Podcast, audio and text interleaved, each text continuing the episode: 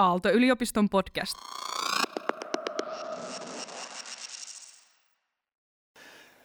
Tervetuloa. Tämä on kyllä suuremmuus nähdä teidät jälleen täällä. Äh, ketkä äh, eivät olleet ekan kerralla? Okei, äh, aika, aika paljon. Kuinka paljon sellaisia, jotka ei ole ylipäätänsä ollut näillä filosofian systeemäättelyluennoilla? luennoilla? Aika paljon. Tämä, tämä on loistavaa. Kaiken tavoin. Ketkä on äitejä? Ja mahtavaa. Mä veikkaan, että tämä on äitiennätys. Niin Aalto-yliopiston luennolla noin frekvenssimielessä. Ja, ihan loistavaa. Tota, äh, niin ilmeisesti Jaakko, sä tsekkaat vielä, että mikä siellä on tilanne Okei, nä, näitä sitten tuosta ovelta, niin, koska tota, tuossa osoittautui nimittäin paitsi, että, että ää, ihmiset, jotkut ne ajattelee, että on kivempi istua tuolilla kuin ää, rappusilla, niin sitten siinä oli kaksi, ää, kaksi teekkaria, jotka sanoivat, että, että heillä oli ihan mahtavat keskustelut viimeksi ja B-salissa, jos oli intiimimpää. Että he oikeastaan preferoisivat sitä. Ja et, et, et huomatkaa, että tietenkin se ajattelun tilanne, missä me ollaan, niin vaikuttaa siihen ajatteluun, mikä sitten siinä jossakin tilassa lähtee toteutumaan. Et mä itse koin viime kerralla tässä salissa, että meillä oli tosi vahva sellainen keskinäisvaikuttavuuden taikapiiri mikä tässä tilanteessa syntyi, minkä seurauksena sitten mä tätä nimenomaan sitä toista kertaa silmällä pitäen ajattelin niin, että pitäisi aika kunnianhimoista kokonaisuutta lähtisiin tavoittelemaan sillä tavalla, että, että nämä, kuten aina mä yritän tehdä, nämä kumpikin jakso itsessään olisi erillisiksi ajateltuina jotenkin eheitä kokonaisuuksia, mutta tällä kertaa ehkä vielä enemmän kuin toisella kerralla, niin että ne yhdessä kuitenkin muodostaisi sellaisen äh, hellän dynaamisen kokonaisuuden, mitä kaiken kaikkiaan tavoitellaan, jolla siis olisi vaikuttavuutta, mutta semmoisilla tavoilla, jotka ammentaa erilaisista meidän hienovaraisemmista puolista ihmisinä, niin, niin, äh, niin tämä mielessä, hyvät ystävät, niin äh, tempastaan tässä hellän dynaaminen kohtaaminen. Siis rakenteena on se, että sä kääntyisit siihen – tuttuihin ja tuntemattomiin päin ja, ja tempasit siinä kättelyitä ja muita poskisuukkoja, mitä voimahalauksia siihen sisältyykään. Ja ehkä kerroit jotain itsestäsi, niin olkaa hyvä, nouskaa ja tempaskaa. Siinä vähän hellää dynamiikkaa. Siis yksi on tämmöinen aika mielenkiintoinen ajatteluun liittyvä ja kaikkia meitä koskettava ilmiö on se, että, että kun me tehdään jotain, niin siis aika, aika luonteva on ajatella, että siinä nyt joku ajatus on mukana siinä jossain, mitä tehdään. Sitten samanaikaisesti, kun on aika luonteva ajatella, että, että mitä vaan me nyt tehdään, niin siinä joku ajatus on mukana. Niin on paljon merkille, että no se varmaankaan ei useinkaan ole kovinkaan tietoinen ajatus. Ja sitten voi olla, että sitä ei ole kovinkaan paljon ehkä ajateltu, että kannattaako sen jonkun ajatuksen olla just se, mikä sit siinä sitten tosiasiassa on. Että sehän monesti sattuu olevaan jotain. Että, että tässä suhteessa voi sanoa, että voisi olla hyvä idea ihan siihen katsomatta, mitä joku nyt sitten aikoo tehdä, niin eh, ajatella sitä jotain tekemistä. Eh, Semmoisessakin tapauksessa, missä sitten, jos joku tekeminen kehittyy huippuunsa, eh, niin kuin urheilus esimerkiksi tai jossakin esiintyvissä ammateissa, niin äh, halutaan, että tapahtuu, että sä keität jonkun jutun ihan huippuun. Niin äh, myöskin on aika luontevaa monesti sanoa näin, että, ja näin, mä oon kuullut joidenkin ammattilaisten puhuvankin, äh, vaikkapa jostakin äh, vaikka rangaistuslaukauksesta, jossakin jalkapallossa, jossakin jääkiekossa, kun on niin rangaistuslaukaus, että sä et saa ajatella liikaa, kun sä teet sen rangaistuslaukauksen.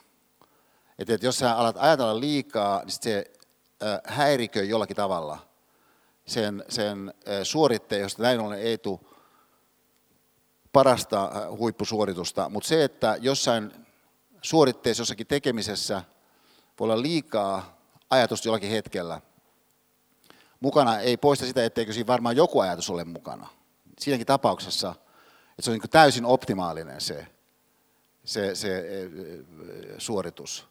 Ja, ja että esimerkiksi mä näin junassa tässä muutama viikko sitten, niin, niin pituushyppäjä Tomi Evilän. Ja sitten siinä kun keskusteltiin, niin puheeksi tuli hänen 841 tulos Göteborgissa, joka siis on pisimmälle mitä kisoissa, niin, niin kukaan suomalainen koskaan hypännyt. Siinä oli joku määrä myötätulta kuitenkin mukana, niin siitä ei tullut sitten virallisesti Suomen ennätystä. Mutta se on siis niin kuin pisimmälle, mitä mitatusti joku suomalainen koskaan on hypännyt, 841. Niin me puhuttiin tästä hänen 841 hypystään Göteborgissa, ja, ja sitten hän siinä totesi, että ei hän kovin paljon muista siitä, ää, joka hän sanoo on niin kuin lähtökohtaisesti se, se, että se suoritus, että sen tulee oikeastaan olla ihan tosi tosi automaattinen. Mutta siinäkin tapauksessa, että se on tosi tosi automaattinen, niin totta kai siinä on joku ajatus mukana. Esimerkiksi, että sen kuuluu olla tosi tosi automaattinen ajatus. Mutta sitten kun mä siinä jatkoin sitä ää, kysymistä ja, ja ää, ehkä myöskin mun kiinnostuksen osoitusta sitä kohtaan, että et, et, et mitä sä ajattelit siinä hypyssä, joka on pisin pituushyppy koskaan, mitä suomalainen on tehnyt. Niin hän sanoi, että no sen hän kyllä muistaa, että et, et, et hän ajatteli sen juoksun aikana, että tämä on tosi laajaa. Laajaa. Mä olin aika niin ällistynyt, että siis laajaa juoksua. Ja, ja et, et se on siis tietynlainen kokeminen jossakin tilanteessa, mitä sitten henkilö voi sanallisesti hahmottaa laajana. Ja, ja sitten hän myöskin sanoi, että kun hän tuli äh, lankulle, niin, niin äh, hän kokki semmoisen kum, että nyt lähdetään ilmojen teille äh, ajatukseen. Niin on musta kiinnostavaa siis tämä, että, että katsot jotakin äh, henkilöä, kun hän tekee jotain, tai ihan mahdollinen lähestymistapa. Siis katsot jotakin henkilöä, joka tekee jotakin tekemistä, ja sitten sä yrität hahmottaa, että miten hän tämä henkilö niin ajattelee, kun hän tekee tätäkin tekemistä. Sä siis ajattelet tämän toisen ajattelua, joka taas puolestaan ei välttämättä niin edes sillä hetkellä niin ole mitenkään kauhean artikuloitua, jäsentynyttä, sanallistettua, mutta voi olla, että siis joku ajatus on mukana että kun Tommi Evilä hyppää 81, niin siinä on joku ajatus mukana. Jota koskee puolestaan voisi ajatella näin, siis sitä sun ajattelun ajattelua. Tästä tapauksessa kohdistuen Tommi Evilän 841 hyppyyn. Että tuollaisessa ajattelun ajattelussa, kun sitä ajattelee, voisi olla pointtia. Että sä voisitkin saada sillä sun ylemmän asteisella tarkastelulla kenties johonkin ympäristöön jonkun syötön, jonkun avauksen, jonkun näkökulman, jonkun valotuksen, niin että sä ajattelisit jotakin tekemistä jossakin ihan toisessa ympäristössä, toisessa valossa, kuin mitä sä ää, muuten olisit sitä tehnyt, jos et sä olisi käynnistänyt tätä sun, tässä esimerkkitapauksessa Tommi Evilän ää, pituushyppyajattelun ajattelun, niin ajattelua, eli kohdistamista johonkin sun omaan ympäristöön. Mä sanon toisaalta, toisaalta tavalla vielä, että kun tota, mä viime kerran mainitsin sen ää, naisleina ää, valmentajakohtaamisen, niin ää, mä olin edellisenä iltana tavannut myöskin, silloin semmoiset, semmoinen illallinen, siis edeltävästi näihin, ää, tähän valmentajaseminaariin nähden, tilaisuus ja, ja, ää, ja jos oli sellainen pienimuotoinen ää, suomalaisen valmentamisen Hall of Fame tyyppinen ulottuvuus myöskin mukana. Et siis siellä oli niin huomattavia suomalaisia valmentajia aika paljon paikalla. Mutta siinä pöydässä, missä me istuttiin Pipsan kanssa, niin oli tällainen äh, seiväshyppyvalmentaja, jonka kanssa sitten keskusteltiin siis seiväshypystä. Sitten osoittautui mun ällistykseksi, että, että kun ollaan jossakin ratkaisukorkeudessa, jos ei kisassa, niin se voi tarkoittaa sen hyppäjän kannalta sitä, että hän ei koskaan koko elämänsä aikana hypännyt niin korkealta. Kun mikä tilanne on sitten siellä jossakin, missä ollaankaan. Niin tyypillisessä tapauksessa, kun hän sitten valmistautuu siihen hyppyyn, joku ratkaisukorkeus, että tässä nyt ratkee se mitali, ja rima on niin korkea, että koskaan hypännyt ton yli, niin tyypillisessä tapauksessa hyppää sillä kyseisellä seipäällä niin ensimmäistä kertaa koskaan. Ne oli musta niin aivan ällistyttävää. Ja, ja äh, että ensimmäistä kertaa koskaan, miksi hän on harjoitellut? No siitä syystä, kun ei mitään pointtia harjoitella. Koska siinä kilpailutilanteessa niin ehkä pystyt venyttämään se jonkun erityisen lisän siihen vielä. Niin, että se joku tietyn jäykkyyden seiväs suhteessa siihen on sitten tarkoituksenmukainen. On tietenkin tällainen yksi mahdollinen ajattelutapa. Jossakin muuallakin. Että et sä voit siis ajatella jonkun ajattelua jossakin ympäristössä, vaikka seiväsypyn ympäristössä. Ja sitten eh, kun sä ajattelet sitä jotakin ajattelua vaikka seiväsypyn ympäristössä, sä voit ajatella sitä ulkoa päin ikään kuin miettien, että, että missäköhän meikäläisen ympäristössä jotakin tuosta vastaa voisi tapahtua. Niin tämä on siis se ympäristö, missä sitten se, mitä voisi lähteä tapahtumaan, mä sanoisin lähtökohtaisesti koskee sellaisia asioita, jossa se sun ajattelun, ajattelun ajattelu, niin tuottaa jotain sellaista, mitä joku toinen ei siitä vasta samasta aineistosta välttämättä olisi saanut esiin nostetuksi. Koska hänellä ei välttämättä ole niitä kokemuksia, mitkä sulla on, eikä niitä ympäristöjä, mihinkä nähden se joku näkymä, minkä jonkun ajattelun kannalta synnyttää niin, niin sen jonkun työvälineen käyttämisestä ensimmäisen kerran siinä ratkaisevassa tilanteessa ajattelu niin voi synnyttää. Siis mä sanon vielä toisin, että, että kun äh, vuosien mittaan niin, äh, tässä salissa, niin, niin äh, mulla on ollut aika vahvoja äh, kokemuksia, niin paitsi siitä, mitä se tilanne on antanut mun kannalta äh, ajatuksellisesti äh, aihetta ja innoitetta, niin, niin äh, keitä esiin.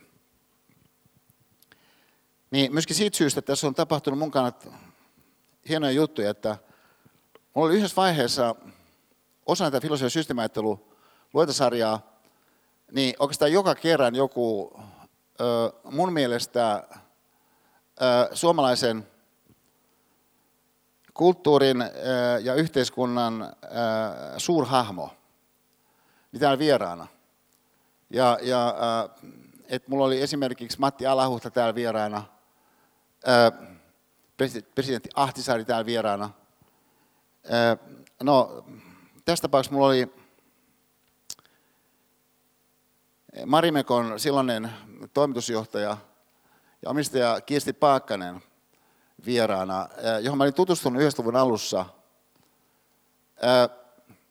Vähän ennen kuin hän osti Marimekon, niin hän oli, tietysti tämä nykyisin koskettaa mua taas tavalla, mitä siihen aikaan ei koskettanut, niin hän oli siinä vaiheessa 90-luvun alussa, kun hän osti Marimekon, joka oli erittäin huonossa kunnossa siinä vaiheessa, niin, niin, niin sanokseni eläkeiässä. Ja, ja, mutta sitten hän ryhtyi sen johtamaan ja nosti sen takaisin kukoistukseen Marimekon. Ja, ja no hän oli mulla täällä vieraana ja, ja yksi Kirstin piirre, mihin mä olin kiinnittänyt huomiota, kun me oltiin jossain määrin tehty yhteistyötä sitten niinä vuosina, ja mihinkä liittyvä tämä mun ää, arvostava tai tällainen lumoutunut katse ehkä myöskin liittyy, oli se, että et, et kun Kirsti jossakin Marimekos piti palaveria, niin usein hänen tapansa olla siinä palaverissa, niin oli, että hän oli vähän sen oloinen, että hän ei oikeastaan ihan kauheasti seuraa sitä. Että hän käytti ikäänsä mun mielestä synnyttääkseen niin tilaa toisille, koska hän ei ollut sen oloinen, että hän on oikeastaan koinkaan niin kuin vahvasti nyt sitten sen tilanteen päällä, vaikka hänen karismansa on valtava. Niin hän siis synnytti sellaisen tilanteen, vaikutelman, että et, et hän oikeastaan ei ihan kauheasti tässä nyt äh, ota mielessään kantaa mihinkään, mitä tässä nyt käsitellään. Mutta sitten yhtäkkiä, niin hän syttyy. Siis tällainen, että, että yhtäkkiä niin, niin se tietynlainen uinuvuus, mikä hänen olemuksessaan oli ollut, niin muuttui täysin. Mieletön idea. Ja hän lähti sieltä siis semmoisella voimalla, että joskus kun mä tutkin Teemu Selänteen niin jääkäykyläpiirteitä, niin mä kiinnitin huomiota siihen, että kun siis Teemu lähti liikkeelle, niin se on niin uskomaton siis se lähtönopeus. Ja, ja että hän teki paljon maaleja alun pitäen Winnipegissä, kun hän oli semmoisella tavallaan tekniikalla, että, äh, et, että, että heitä oli semmoinen tietty puolustaja, äh, Phil Housley, joka siinä teemuskeskustelussa elokuvassakin on mukana, ihan lyhyesti, niin, niin, äh, jolla oli niin kuin, Alpo Suhonen, joka oli Winnipegissä valmentajana, sanoi, jolla oli nopeat kädet. Puolustaja oli nopeat kädet, joka sieltä nosti kulmasta niin, niin kiekon keskialueelle, jolloin Teemu tällä valtavalla lähtönopeudella niin paino siitä keskeltä läpi. Tässä tehtiin hirveä määrä maaleja. Niin Kissillä oli tällainen syttyvyys, joka tietenkin, jos ajattelet sitä ilmiönä, tällainen syttyvyys, lähtönopeus, on sellainen, että, että sä voisit ajatella jotakin tekemistä niin tämmöisestä näkökulmasta. Ja sitä kautta sitten ehkä synnyttää jotain sellaista, jossa ää, tietyllä tavalla se sun ää, tapa ajatella sun omia rajoja, vaikka ää, jonkun tilanteen ää, mahdollistamien, ehkä myöskin edellyttämien niin, niin vaatimusten suhteen, niin sen nopeuden osalta, mitä sä voisitkin alkaa ajatella, että sä oikeastaan haluaisit lähteä kehittämään, niin äh, tuleekin joidenkin niiden sun nykyisten rajojen ulkopuolelta.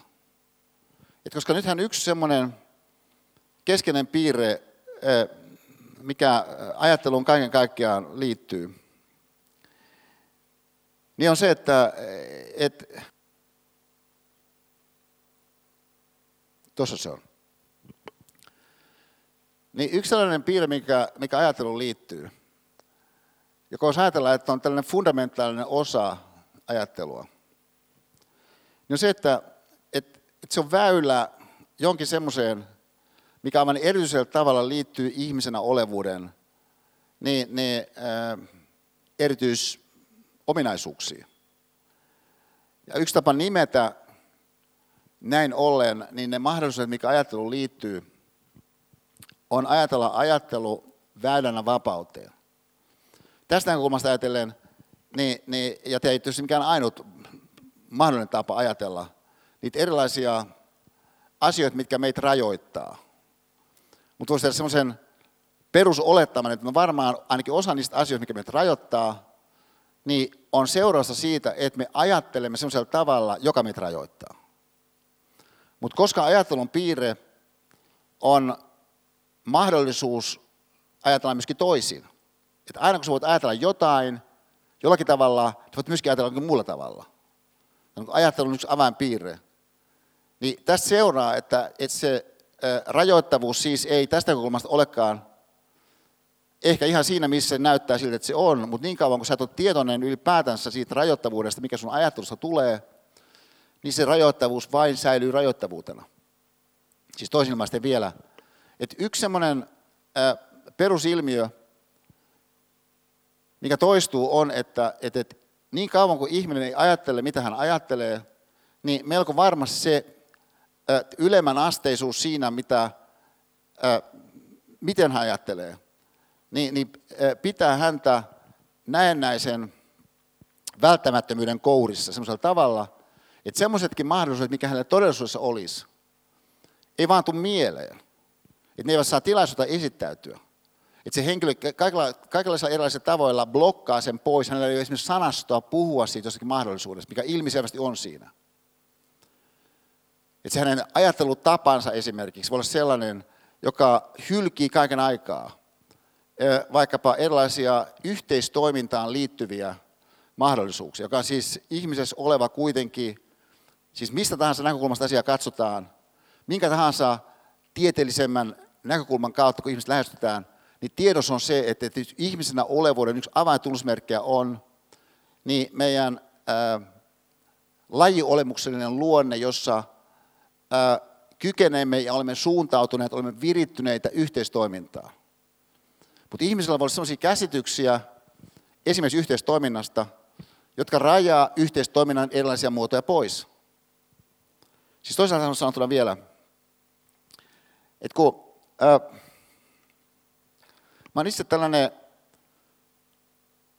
kirjojen mies, että esimerkiksi tällainen Epikteetos niminen ää, entinen orja, jota laajalti pidetään niin sanotun stoalaisen ajattelun tällaisena suurena hahmona, koska hän kirjas ajatuksiaan, niin kielellisessä mielessä kantavalla tavalla. Että tässä on uudempi suomennos, käsikirja ja keskusteluja. Sitten on hän on aikaisempi, aikaisempi suomennus, ää, ojennusnuora – otsikolla siis vanhahtavaa kieltä, joka kanssa on sellainen ilmiö, joka mä toivon tämän kevään kuluessa tämän filosofian systeemiajattelun luentosarjan edetessä, niin voisi esittäytyä sun kannalta niin, niin yhtenä tällaisena ää, ajattelun ajattelun hedelmällisenä muotona se, että se joku sama asia saisi esittäytyä sulle ainakin vähän toisenlaisilla sanoilla, kuin millä se ilmiö normitilanteessa sulle esittäytyy. Ja että se sitten ylemmän-asteisesti, siis osana sun ajattelun, ajattelun, ajattelua, pitäisi tällaista arvokkaana. Että on lähtökohtaisesti hyödyllistä ja jollakin tavalla kiinnostavaa ainakin kuulla uusin sanoin joku sellainen asia, minkä sä nyt muutenkin jo jollakin tasolla tiesit. Niin on yksi sellainen asia, mikä just kirjoihin liittyen mun kannalta on kiinnostava, kun ajatellaan kirjan mahdollisuutta, niin, niin toimia tällaisena mahdollistavana alustana. Jos niin otat tämmöisen jonkun kirjan käteen, nyt vaikka tämä, ää, tämä, tämä siis vuosikymmenen sitten ilmestynyt ää, ja, ja vuosikymmenen loppuun myyty, niin, niin Epikteetuksen ää, suomennos, niin, niin jossa nyt kun mä avasin tämän aamulla, Siis mun tarkoitus oli ottaa toi, mistä tämä lainaus on, kirjan mukaan tänne, mutta sitten kun se oli mun kirjahyllyssä, niin tämän vanhemman suomennoksen vieressä, niin mä nyt avasin sen vanhemman suomennoksen vain jostain. Ja se aukesi tämmöisestä kohdasta, missä hän kirjoittaa näin, että jos tahdot edistyä, niin siedä, että sinua ulkonaisissa asioissa saatetaan pitää typeränä ja yksinkertaisena – et saa tahtoa näyttäväsi tietäväiseltä, ja jos joidenkuiden mielestä näytät sellaiselta, epäili itseäsi. Tietäys nimittäin, että ei ole helppo säilyttää luontaista pyrintöäsi samalla kun etsit ulkonaisia etuja, vaan aivan välttämättömästi toisten laiminlyöt, toisen laiminlyöt, kun toista tavoitat. Siis tämä on sellaista suomen kieltä, että kukaan ei puhu näin, eikä kukaan kirjoita tänä päivänä näin, mutta silti joku voi näin kirjoittaa ja joku voi itse asiassa tuollaista ajattelua myöskin ajatella. Myöskin siitä ylemmän asteisesta näkökulmasta, että toi voikin avata jonkun semmoisen näkymän, varsinkin koska selvästikin se, että se on osa jotakin laajempaa kokonaisuutta, joka on kirjan avaintunnusmerkki, että siinä on joku laajempi kokonaisuus. Että se on niin joku avaus johonkin isompaan. Että se ei ole pelkästään, että joku asia on ajateltu jotenkin, vaan se on myöskin ajateltu jollakin tavalla. Ja se henkilö tehdessään sitä on myöskin ajatellut ylemmän asteisesti sitä, omaa ajattelun, ajattelun, kun hän on tehnyt sen. Tuolla väreessä niin, niin, ää, viime vuonna niin, ää, kun me oltiin lounaalla, niin, niin tota, mun mielestä oli just tätä filosofisen systeemiajattelua. Niin yhdessä pöydässä mä olin aivan, aivan sähköistynyt. Niin siinä, missä on se Fatserin kahvila, ja missä on, missä on se kasvisjuttu, niin, niin, tota, joka on musta tosi kaunis paikka täällä kampuksella. Se isot ikkunat siinä. Ja, ja se on musta aika lämmin tunnelma kaiken kaikkiaan. Myöskään sitten se ei ole akustisesti liian terävä, niin kuin monta kertaa tämmöiset, jos on sellainen ruokalamainen kuitenkin jossakin mielessä, niin se funktionalismi, mikä siinä on kysymyksessä on, niin tästä tapauksesta ei ole. Niin siellä istui sellainen lady, opiskelija, joka luki fyysistä kirjaa. Mä olen aivan niin kuin häikäistynyt. Et nyt siis Aalto-yliopisto menee eteenpäin. Ja, ja, ja mä olin niin häikäistynyt siitä, että mä menisin kysymään, että mikä on se kirja, mitä sä luet. Ja sitten tämä lady nosti katsensa kirjasta, mitä hän oli lukenut. Ja sitten hän näytti sitä kantta. Ja se on tämmöinen kirja, A Woman Looking at Men, Looking at Women. Ja, ja, ja, ja, ja, tota, ja mä olin aika sellainen, että mähän pikkasen niin ehkä teenkin tuota tässä nyt. Ja, ja, ja, ja sitten saman tien kiirehdin tilaamaan tämän kirjan. Siis tämä on yksi nykyajan keskeinen piirre, että et siis kirjat on ihan tosi halpoja. Että sä et voi mitenkään kiistää sitä. Ja, ja että ne on ihan poskettoman halpoja, mutta ei sitten seuraa, että sä ajattelisit kirjoja niin esimerkiksi mahdollistavana alustana. Esimerkiksi siitä syystä, koska sulla on semmoinen ajattelutapa, että se mitä kirja mahdollistavana alustana voi parhaimmillaankin saavuttaa, niin itse asiassa digialusta se ja se saavuttaa paremmin. Se on niin mahdollinen tapa ajatella. Myöskin on mahdollinen tapa ajatella tätä ajattelua koskien, että tosiasiassa tuut rajanneeksi sitä, että mitä saat kirjoista, siis de facto. Se on siis mahdollinen ajattelun, ajattelun, ajattelun tapa. Ja nyt se kiinnostavuus, mikä tässä nyt herää, mä sanon tämän vielä yhdellä tavalla, ja, ja, ja aika tällaisen henkilökohtaisen esimerkillä. Sen esiin avaten, että, että, tota, että kun mulla on ollut nämä filosofian systemaattinen luennot täällä Otaniemessä vuodesta 2001, niin mulla on myöskin ollut sellainen, mitä mä kutsun Pafos-seminaariksi, niminen tapahtuma, niin, niin äh, Pafoksella, siis Kyproksella, mikä katsossa sai nimensä, tämä seminaari niin vuodesta 1995 asti, joka sen työskentelyn kannalta, mitä mä tavoittelen, niin osallistujien kannalta, huomakaa mitä mä sanoin tämän, siis se työskentely, mitä mä tavoittelen osallistujien kannalta, niin siinä Pafoksen tilanteessa niin se työskentely sen osallistujan kannalta niin pystyy toteutumaan hyvin poikkeuksellisesti sikäli, että, että kun ihminen on irti omasta arjestaan, niin hän sallii itselleen sellaisia asioita ajatuksellisesti, mitä hän ei sen oman arkensa sisällä systää toisesta salli. Sitten edelleen ne ihmiset, kenen kanssa siellä olet, niin voivat muodostaa, kuten mekin jo muodostamme, tietynlaisen semmoisen vahvistavuuden yhteisön, joka vahvistavuuden yhteisö sitten saattaa synnyttää yksittäisessä ihmisessä aika vahvankin tunteen siitä, että, että ollaan nolousvapaalla vyöhykkeellä ajatuksellisesti – jonka takia sä pystyt sitä avaamaan jotenkin teemaa omassa mielessäsi ja ehkä myöskin dialogisesti jonkun toisen kanssa jossakin tauolla tai mun osuuden jälkeen, niin, niin oikeastaan se sun oman ajattelun ja se sun oman ajattelun ajattelun kannalta niin, niin, niin hätkähdyttävän eteenpäin vievästi ja rakentavasti.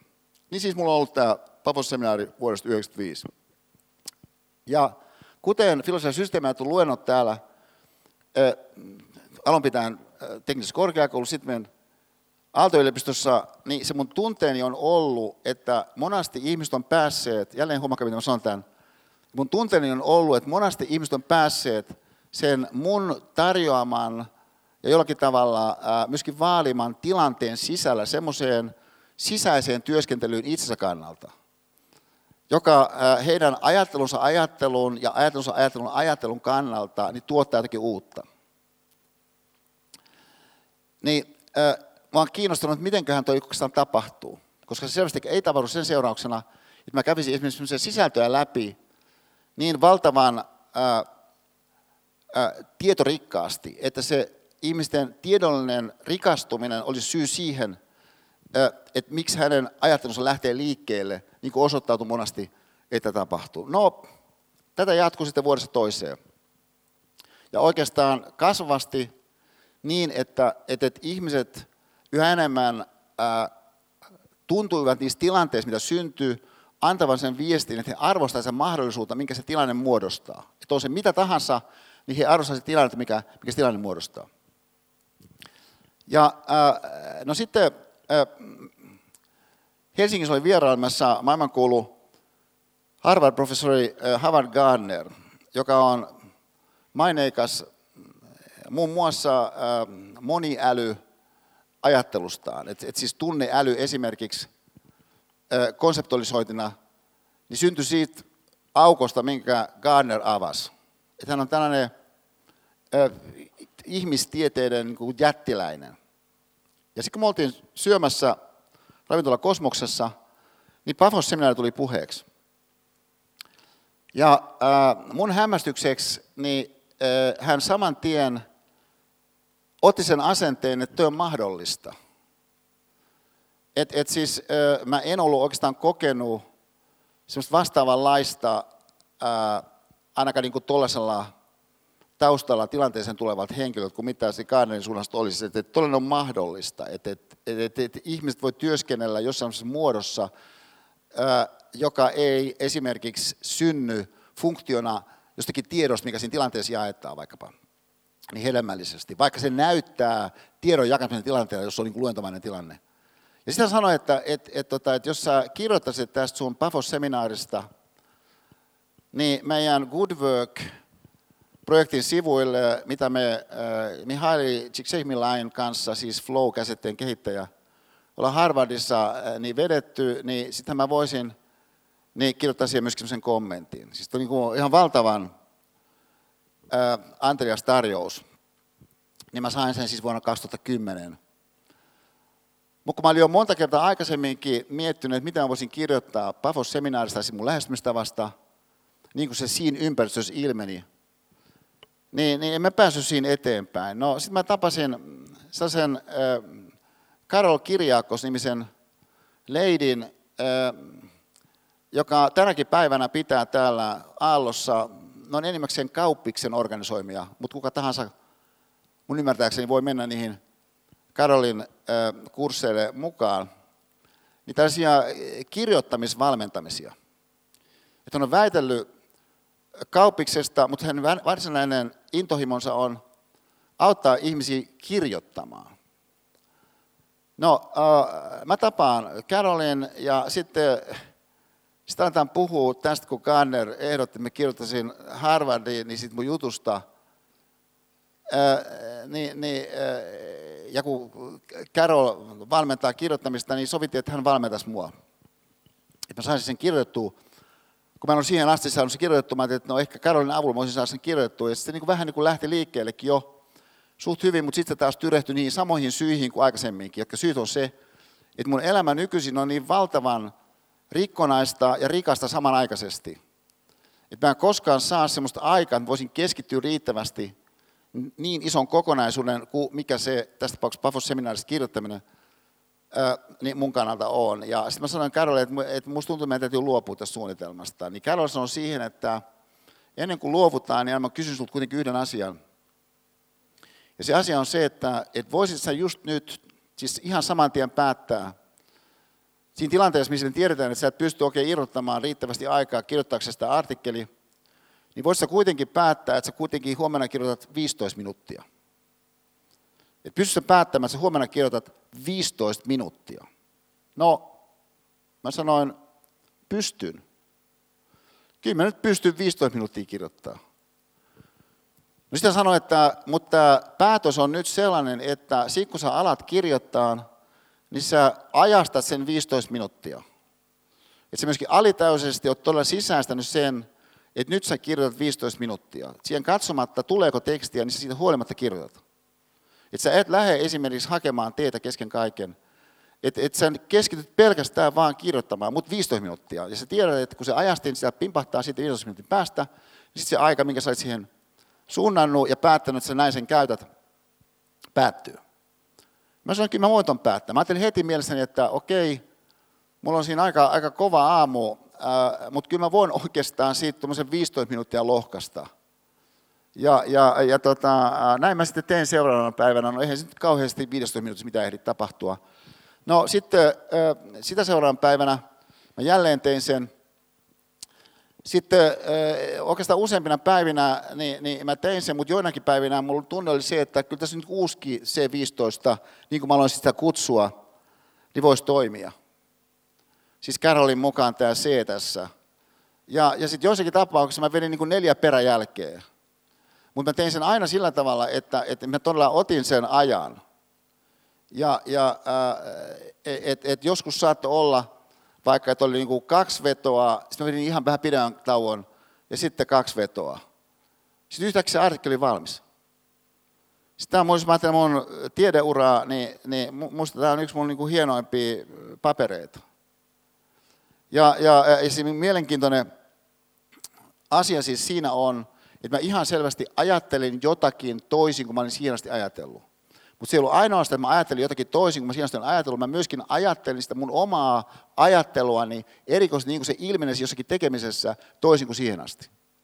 No sitten edelleen, nyt kun mä oon tämmöisen kokemuksen saanut omalla kohdalla, että mä oon saanutkin mun kirjoittamisen tämmöisellä C15-tekniikalla tässä tapauksessa, josta niin kuvaa käyntiin, niin kyllähän se on aika luonteva ajatella sitä ajattelemisen ajattelemista, mikä tuon mahdollisti. Ja tavallaan niin ajatellaan, että ehkä jossakin muissakin ympäristöissä voisi ollakin aika pieni se kivisiä kengässä.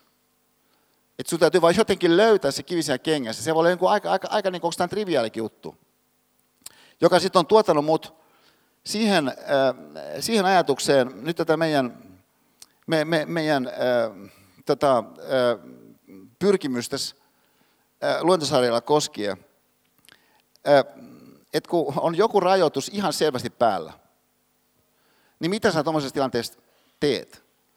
Että et onko mahdollista ajatella se rajoitus jotenkin niin kuin toisin sen kautta, että sä pyritkin ajattelemaan sitä ajattelua koskien sitä rajoittuneisuutta. Vaikka sen kautta, että miten joku muu jossakin muualla niin, niin ajattelee sitä jotakin tekemistä ja siihen liittyy rajoittuneisuuksia, niin sä ajattelet sitä. Että sä pääset siihen niin kolmanteen tasoon sen kautta, että sä katsot niin ulkoa päin jotakuta. Syy siihen, miksi mä lopetin kutsumasta tänne vieraita. Johtuu oikeastaan siitä, että et, et mä koin, että et, et, et mä en jotenkin osannut niin, niin avata sitä tilannetta niin, että tämän kaltainen lähestymistapa voisi toteutua. Vaan että se tilanne ikään kuin muodostui liiaksi mun mielestä, koska mä en sitä osannut raamittaa oikein niin, että se olisi ihmisille mahdollisuus ajatella omaa ajattelunsa ajattelua. Sen jonkun henkilön valossa, kun hän puhuu niistä omista tilanteistaan, kun hän kohtasi jonkun niin rajoitteen. Että miten hän meni yli siitä jostakin rajoitteesta esimerkiksi. Niin mä jotenkin en osannut sitä raamittaa, jolloin sitten se, mä kiusas se, että, että, että ne oli ikään kuin tällaisia ää,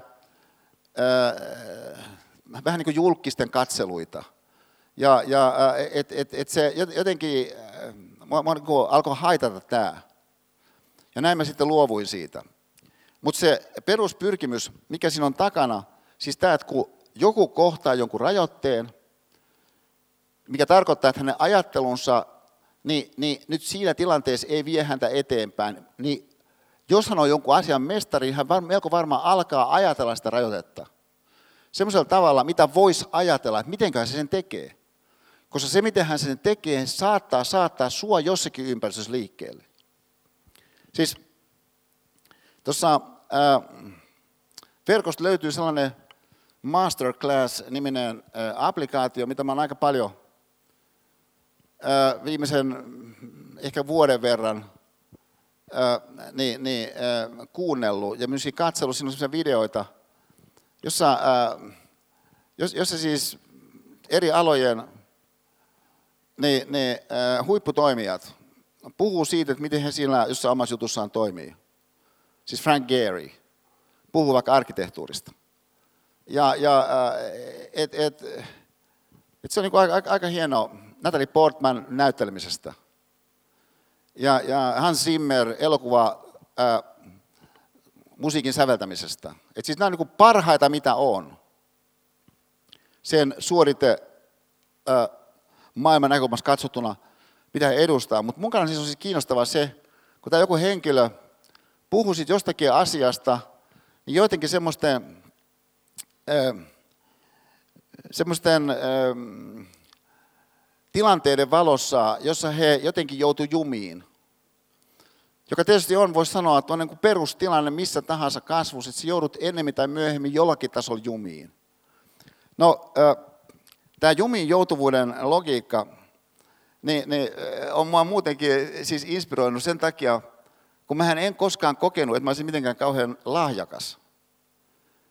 Ja varsinkin verrattuna moniin sellaisiin ihmisiin, ketä mulla oli ilo ja kunnia läheltä nähdä, niin et, mä niin kuin aivan haukoin henkeä, niin kuin lahjakkaita erilaisia ihmisiä munkin tielle tuli. Ja, ja Hintikan tutkimusryhmässä esimerkiksi, missä mä tein mun äitskirja, se on aivan uskomattomia kyvykkyyksiä. Ja, ja tota, no sitten kun mä tulin ää, jonkinlaiseksi julkiseksi hahmoksi vuonna 80 Punk Akatemia nimisellä kirjalla enimmäkseen, mutta siinä oli muitakin syitä, niin sitten yksi tällainen henkilö, kehen mä tutustuin hyvin nopeasti, oli Emma Numminen, joka oli siis valtava stara tässä vaiheessa. Ja jonka puoleen mä sitten joissakin tämmöisissä ongelmakohdissa luottamuksellisesti hankkiuduin, että miten hän ajattelee sen jonkun asian. Ja, ja, ja muun muassa tämmöinen tilanne syntyi, että mua haastateltiin radioon, ja radio oli silloin, nythän taas podcastien kautta tavallaan radio on tullut uudelleen, mutta silloin oli siis radio aika vahva niin, niin viestinnän väline, niin mua haastateltiin radioon, mutta sitten mä kuuntelin niitä mun haastatteluja, ja musta oli aivan hirveitä. Sen takia mä pystynyt saattamaan lauseet loppuun. Ja sitten mä sanoin Emmaalle tästä, että, tämä on aika hirveätä, siis kun mua haastellaan radioon, ja mä oon nyt tämmöinen joku olevina, niin oman sukupolveni tällainen niin kuin suuri hahmo, joka näyttää tietä eteenpäin, ja mä en saa niin kuin lauseita sanottua edes loppuun. Niin Emma sanoi, että ei tuossa ole mitään ongelmaa. Sönkkää. Ja, ja, ja, ja, ja huomatkaa, että tämä on ihan tällainen mahdollinen ajattelutapa. Että et, et, et, et, tavallaan, että et sehän voi olla, että se joku sun juttu ei ole teknisesti katso ihan kauhean hyvä, mutta se ajattelutapa, että sen pitäisi olla hyvä, on vain yksi ajattelutapa. Toinen ajattelutapa on, että ei se tarvitse olla niin hyvä. Ja, ja, ja sä voit edelleen ajatella tätä sitten ylemmän asteisesti, että tämä on itse asiassa osa tiettyä sellaista kehitystä tai kasvua tai eteenpäin menoa tai jonkun yksilöllisyyden syntyprosessia, johon sitten liittyy, kun sitä asiaa katsoo laajemmin, niin, niin jotakin oikeastaan isompaa arvoa, joka on itse asiassa rakenteellisesti samantyyppistä kuin mitä se oikeastaan ihan kenen tahansa kohdalla, jos sä johonkin masterclass ää, sarjaan esimerkiksi lähdet paneutumaan, niin sieltä löydät. Siis mä sanon vielä toisella tavalla, että, että yksi tällainen ö, henkilö, ketä mä Jussi Masterclass-sarjassa tässä viimeksi on kuunnellut, niin, niin ö, on ö, jatspianisti Herbie Hancock. No, mä en ole mitenkään erityisen kiinnostunut jatsista, enkä mä ole erityisen kiinnostunut pianonsoitosta – enkä mä erityisen kiinnostunut jatspianon soitosta. Siis mulla ei ole mitään erityisiä intuitioita tälle alueelle. Mä en ole myöskään niin erityisesti jotenkin niin omistautunut sille, se on missään merkityksessä. Ja, ja siis alun pitäen oikeastaan mun koko kiinnostus jatsiin syntyi siitä, kun, kun siinä vaiheessa, kun meidän suhde oli niin kuin alkamassa Pipsan kanssa, niin Pipsa joskus sanoi, että oot sä kiinnostunut jatsista? Mä sanoin, olen. Ja, ja, ja, tota,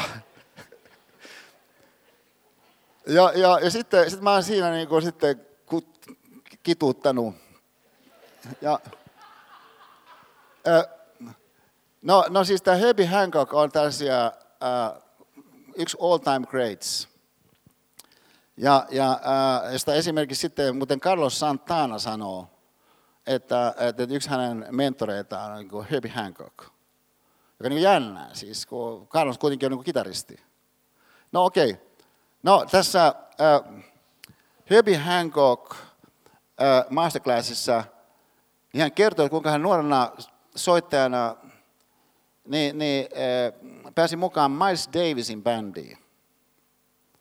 Siis jota nyt siis yleisesti pidetään siis kaikkien aikojen niin suurimpana. Niin hän on nuorena soittajana Miles Davisin bändissä. Sitten hän kertoi, että et, et, tota, et, et, et yhdessä vaiheessa hänestä alkoi tuntua siltä, että hän ei pääse yhtään eteenpäin. Että et, et, tota, että, et hän vaan oikeastaan niin toistaa koko ajan ihan samaa. Ja, ja, et, et, hän käyttää tämmöisiä ilmaisuuksia, että stuck in familiarity.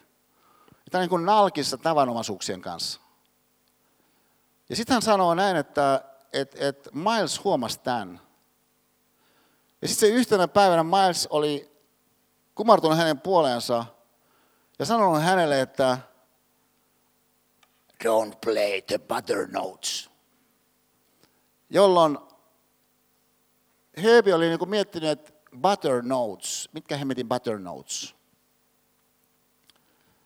Että huomakaa, tämä on ihan mahdollinen, joku sanoo jotain, ja sitten se jäätkin miettimään, mitä se oikein sanoo. Se jäät siis niin kuin ajattelemaan sitä ajatusta. Sä lähdet niin työstämään sitä. Sä lähdet suhteuttamaan sitä siihen, mitä sä niin normaalisti ajattelet. Ehkä siihen joku tekemisen kenttää. Et mitä voisi tarkoittaa butter notes, siis voi äh, soinnut. Niin, niin, äh, et ehkä jotain sellaista, mikä vaan niin kuin levitetään, että se on niin kuin aika rasvasta kuin tosi helppo. Ehkä Miles tarkoittaa, että älä, älä soita niin kuin helppoja juttuja. Et jätä väliin se, mikä on niin kuin helppoa. Ja näinhän sitten omien sanonsa mukaan ratkaisevalla tavalla pääsikin tämän ajatuksen myötä niin seuraavalle tasolle siinä omassa tekemisessään. Mihin nähden voi sanoa, että no aika, aika halvalla päästiin. Et, et, et joku tyyppi on jossakin niin kuin nalkissa ja sitten joku kuiskaa jonkun yhden lauseen ja yhtäkkiä toinen onkin niin seuraavalla tasolla. Niin on ihmisellä oleva mahdollisuus. Tämä mahdollisuus on sulla. Mutta se ei ole mahdollisuus, joka automaattisesti niin, niin toteutuu, mutta sä voit ajatella sun ajattelua niin tästä näkökulmasta – ja koska kun ajattelet sun ajattelut tästä näkökulmasta, niin sä silloin myöskin voit lähteä ajattelemaan, että mitä toi voisi tarkoittaa suhteessa niin erilaisiin asioihin, mitä sä sun elämässä kohtaat. Että voisiko se tarkoittaa vaikka sitä, että kun joku puhuu jostain, niin sä voit kuunnella sitä jotenkin vapautuneemmin kuin mitä sä niin lähtökohtaisesti monesti jotenkin toista kuuntelet. Vaikkapa, että mitäköhän toi jää takaa, että missäköhän tilanteessa toi voisi olla ihan huikea näkökulma. Tämä on ihan mahdollista ajattelua. Siis mä tarkoitan, että sun niin pitäisi on ajatella. Mä sanon vielä toisella tavalla, että, että yksi semmoinen piirre, mitä tuossa meidän ensimmäisessä luennossa jo tuli esiin, niin, niin, ja mä olin erikoisen kiitollinen siitä tunnelmasta, mikä tänne syntyi, ja mitä mä myöskin kuulin, niin, niin, niin tuossa viereisessä salissa syntyi, niin, niin oli niin kuin se, että, että se mikä monasti voisi olla este ihmisten säilyttää keskittyneisyys, niin voisi johtua siitä, että se, mitä joku edestä puhuu, on ikään kuin liian kiemurtelevaa. Nyt kuitenkin pitää muistaa, että tämä upea sali, missä me ollaan, tämä koko rakennus, missä me ollaan, oli alun pitäen teknisen korkeakoulun päärakennus. Ja tavallaan tällainen insinööriajattelunkin perintö niin on tässä aika vahvana joka taas on aika kaukana siitä, niin, niin se perintö, mitä tässä sitten käytännössä meillä tapahtuu, kun tämä ei ole kyllä mitään lineaarista suoraviivaa. Ja, ja huomakkaa, tämä ei ole mikään kritiikki lineaarisen suoraviivan suhteen. Se on hieno juttu, jos se voi tehdä jonkun roadmapin. Asettaa sinne joku checkpointit. Ja, ja et, et, et, et se on niin ihan mahtavaa, milloin toi on mahdollista. Nyt se voisi sanoa, että no, eihän se välttämättä ihan joka paikassa on mahdollista. Se on yksi ajattelemisen tapa. Että se menee tuommoisella mallilla, että se joku juttu toteutuu parhaiten, kun sulla on sellainen lineaarinen suoraviiva, mitä sitten noudatat. Siis se vielä näin. Että kun mä itse valmistaudun tähän meidän kolmen tunnin kokonaisuuteen, niin se on aika pitkä prosessi. Siihen pitkään prosessiin ei liity, niin se, että mä ei liity, se, että mä ajattelisin jonkin jatkumon, joka lähtee jostakin liikkeelle, se päättyy johonkin. Ja jos on jotakin sitten välietappeja, jonka mä sitten pyrkisin parhaani mukaan ennakolta sisäistämään niin, että mä pystyisin sitten niin, niin, toteuttamaan sen suunnitelman mukaisesti tässä tilanteessa. Mä siis en valmistanut näin. Mä olen valmistanut siihen, että, että, että, että voisi toteutua sellainen siihen tavoitteeseen nähden tarkoituksenmukainen epäsuora viivaisuus, mikä mä uskon, että oikeastaan lähtökohtaisesti silloin, kun meidän ajattelun, ajattelu, ajattelu toteutuu hedelmällisimmällä, niin se väistämättä on. Ja miksi näin? No siitä samanlaisesta syystä, kuin jos joku henkilö on vaikka suunnistaja, joka, joka, joka, äh, joka, joka jossakin suomalaisessa metsässä pyrkii menemään paikasta A paikkaan B niin nopeasti kuin mahdollista, niin lähtökohtaisesti sun pitää mukauttaa jokainen askel siihen maastoon, missä ollaan. Että et se absoluuttisesti suorin, viivasuorin reitti ei ole paras reitti.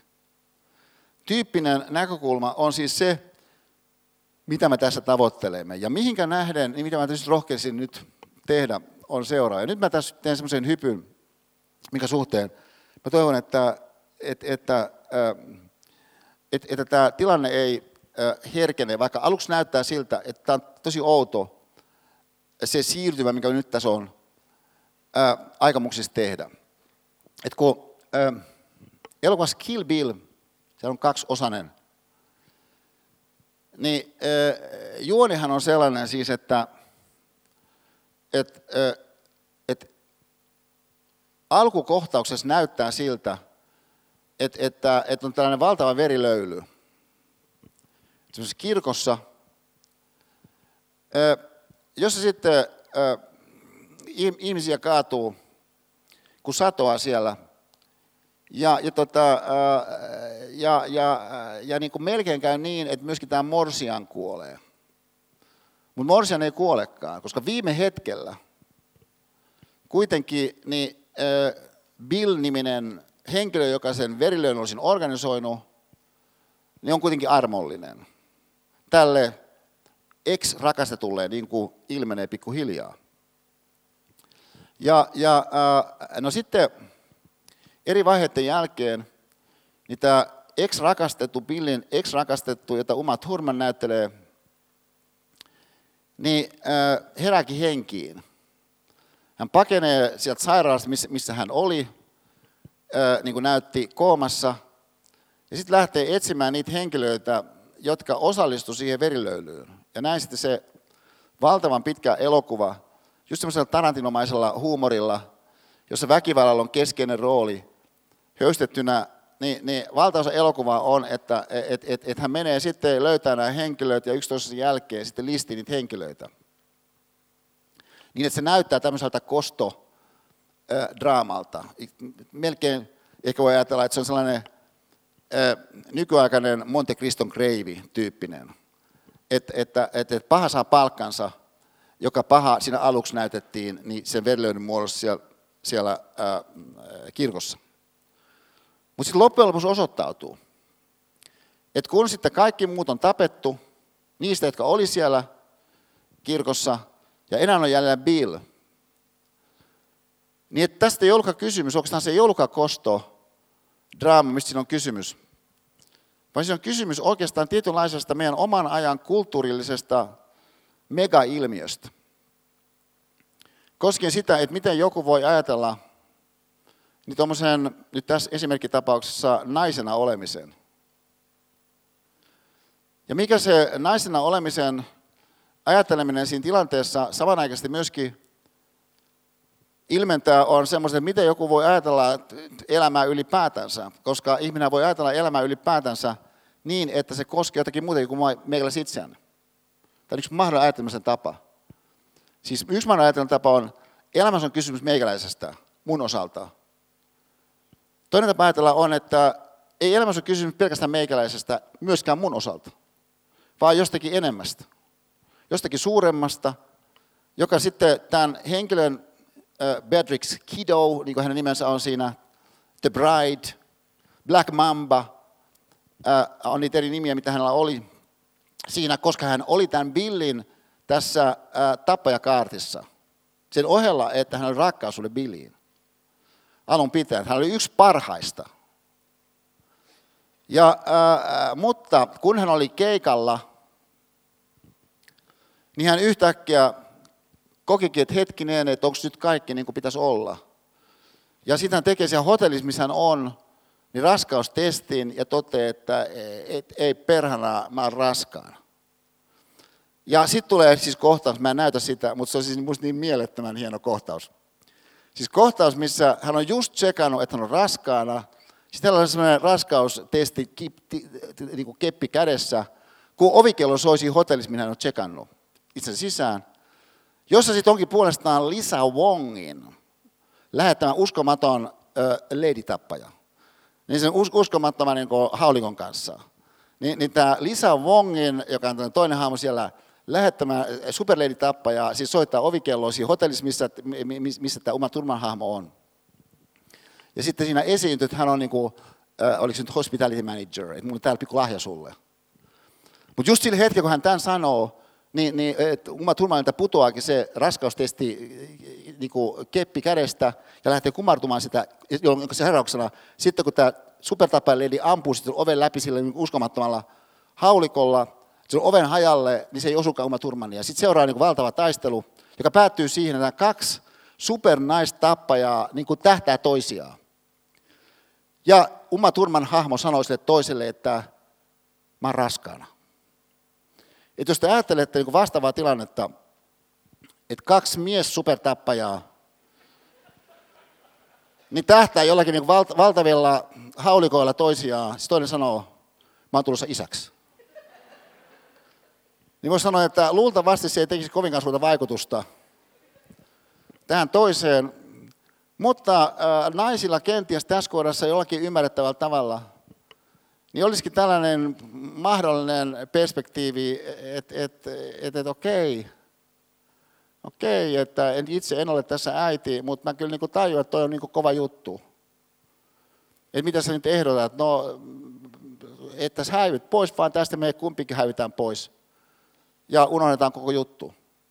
Ja sitä lähtee siitä tilanteesta tämä lady tappaja ja sitten viimeiseksi sanokseen siinä tämän kyseisen otoksen lopuksi. Sitten oviaukosta, mikä on syntynyt, kun hän ampui sillä haulikon läpi siitä, sitten sanoo sitä, congratulations. Ja, ja se on ihan siis mahtava, hieno episodi, jonka tota, siis Uma kertoo, niin kun hän on vihdoin löytänyt tämän Billin, niin me mennään siihen tilanteeseen, missä hän on kertonut nyt Billille, että et, et mitä tapahtui, että mä tulin raskaaksi. Ja, ja, ja, ja niin kuin totesin, että, että mä en halua, että tämä meidän lapsemme syntyy siihen ympäristöön, minkä sä muodostat. Että hän ansaitsee parempaa. Tämä on mahdollinen ajattelutapa. Jos sä ajattelet itses yli, joka on siis se geneerinen aspekti siinä ajattelussa, mitä Umat Hurman siinä ilmentää, niin katsotaan tämä. Ää, osaan mä nyt, ehkä osaan, pois. Niin, niin katsotaan tämä tota, ää, loppukohtaus elokuvasta Kill Bill.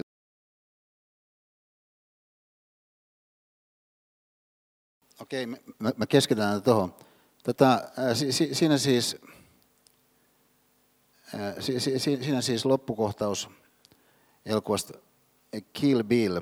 Tota, nyt se, miksi mä halusin tuoda tähän meidän tarkasteluun, johtuu siitä, että, että on harva, harva elokuvapätkä niin ilmentää yhtä hyvin kahta erilaista ajattelun, ajattelun ja ajattelun, ajattelun, ajattelun niin, niin vaihtoehtoa.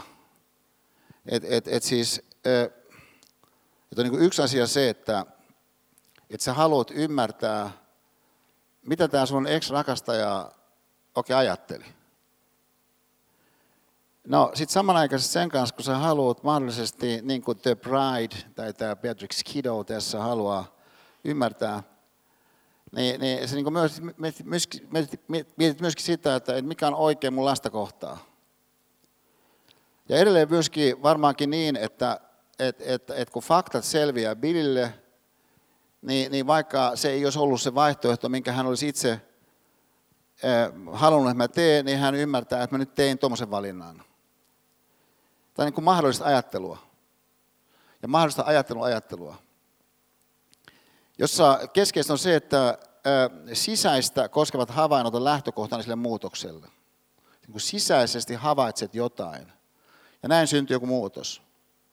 Että esimerkiksi sisäinen havainto on, että lastani kohtaan ei ole oikein, että hän syntyy siihen ympäristöön, minkä Bill määrittelee. Ja, ja tämä, on, tämä on sisäistä koskeva tarkastelu. No, Bill ei sisäistä koskevaan tarkasteluun missään vaiheessa ryhdy. Hän sillä kylläkin on kiinnostunut, että miksi se kertonut silloin, sen sijaan, että nyt kerrot sen nyt vastaan tai että, että, että opettiko Pai Mei niin, niin viiden pisteen sydämenräjäytystekniikan. Että hän on kiinnostunut tällaisista ulkoisista asioista. Ja myöskin ulkoisten asioiden kautta niin hän mielestään niin pystyy esittämään syyn, miksi hän teki niin kuin hän teki. Että et I'm a murdering bastard. Että et näinhän, näinhän mä teen, että se onko tämä sun syy, että se mitä tapahtui, tapahtui. Siinä on vielä toisella tavalla. Että että jos me ajatellaan sen näin, että että että Bill kuvaa, mitä hän teki, ilman että hän näkee mitään syytä niin uudelleen arviointiin tai vaihtoehtoihin. Vaikka tietysti triviaalisesti ilmeisesti todellisuudessa, niin sulla on aina vaihtoehtoja. Että sä aina voisit ajatella sen ainakin jälkikäteen toisin. Mutta hänen mielestään niin mitään vaihtoehtoja ei ole. Siis yksi sen korrelaatio on hänen älyllisen empatiansa puute joka on siis yksi empatian puutteen versioista. Sitten tavallaan helpompi, että sä niin edes älyllisesti suostut asettumaan sen toisen tilanteeseen ja miettimään, miltä se asia hänen kannaltaan meni. Mikä tarkoittaa käytännössä sitä, että reaktiivisuus edellä. Että sä ajattelet kylläkin, mutta annettuna, että on ensin joku impulssi ja sitten sä ajattelet. Sen sijaan, mitä tämä Uma Thurmanin näytelmä hahmo tässä tekee, niin hän pyrkii selvittämään, miksi tämä toinen teki, mitä hän teki.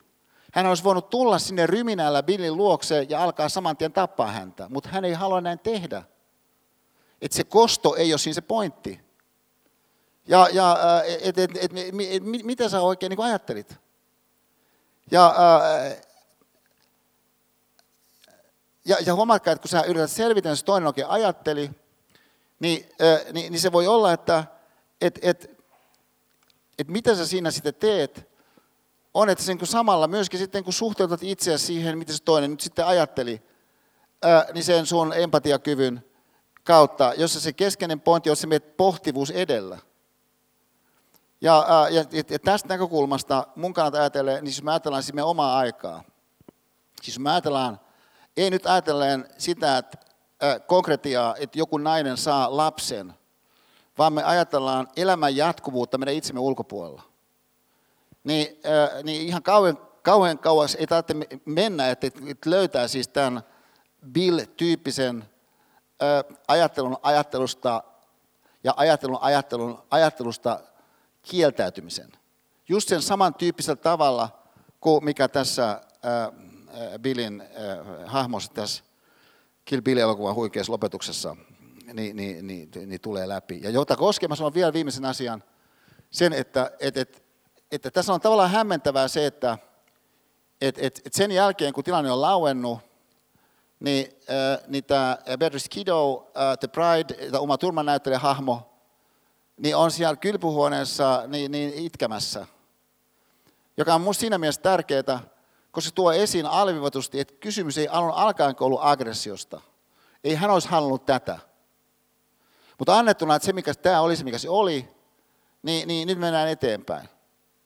Ja, ja siis siinä mielessä niin, niin sellaiset ajattelutavat, jossa, jossa se henkilö menee jonkun toisen kustannuksella eteenpäin, joka on se, mitä tässä Bill edustaa, ja ilmeten siinä, että siinäkin vaiheessa, kun hän jo tietää, että hän tulee 60 sekunnin kuluttua kuolemaan, kun hän tietää, mitä tarkoittaa, niin se iskusarja, minkä Kido just hänellä oli iskenyt. Hän tulee kuolemaan 60 sekunnin kuluttua, mutta siinäkään tilanteessa, kun sitten tämä hänen ex-rakastetussa häneen päin kääntyy, hän ei käänny häneen päin. Vaan hän jää sen oman ää, loistonsa linnakkeeseen loppuun asti. How do I look? Ponks, hyvät ystävät, siihen piste. Anteeksi, mä pikkasen ylitin tuon ajan.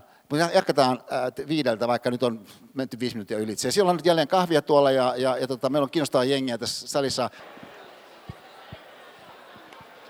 Okei, okay. bö, bö. okei okay, hyvät ystävät, me jatkamme. Kiitos keskittymisestä tuossa ensimmäisessä jaksossa. Siis se, mitä, mitä me siinä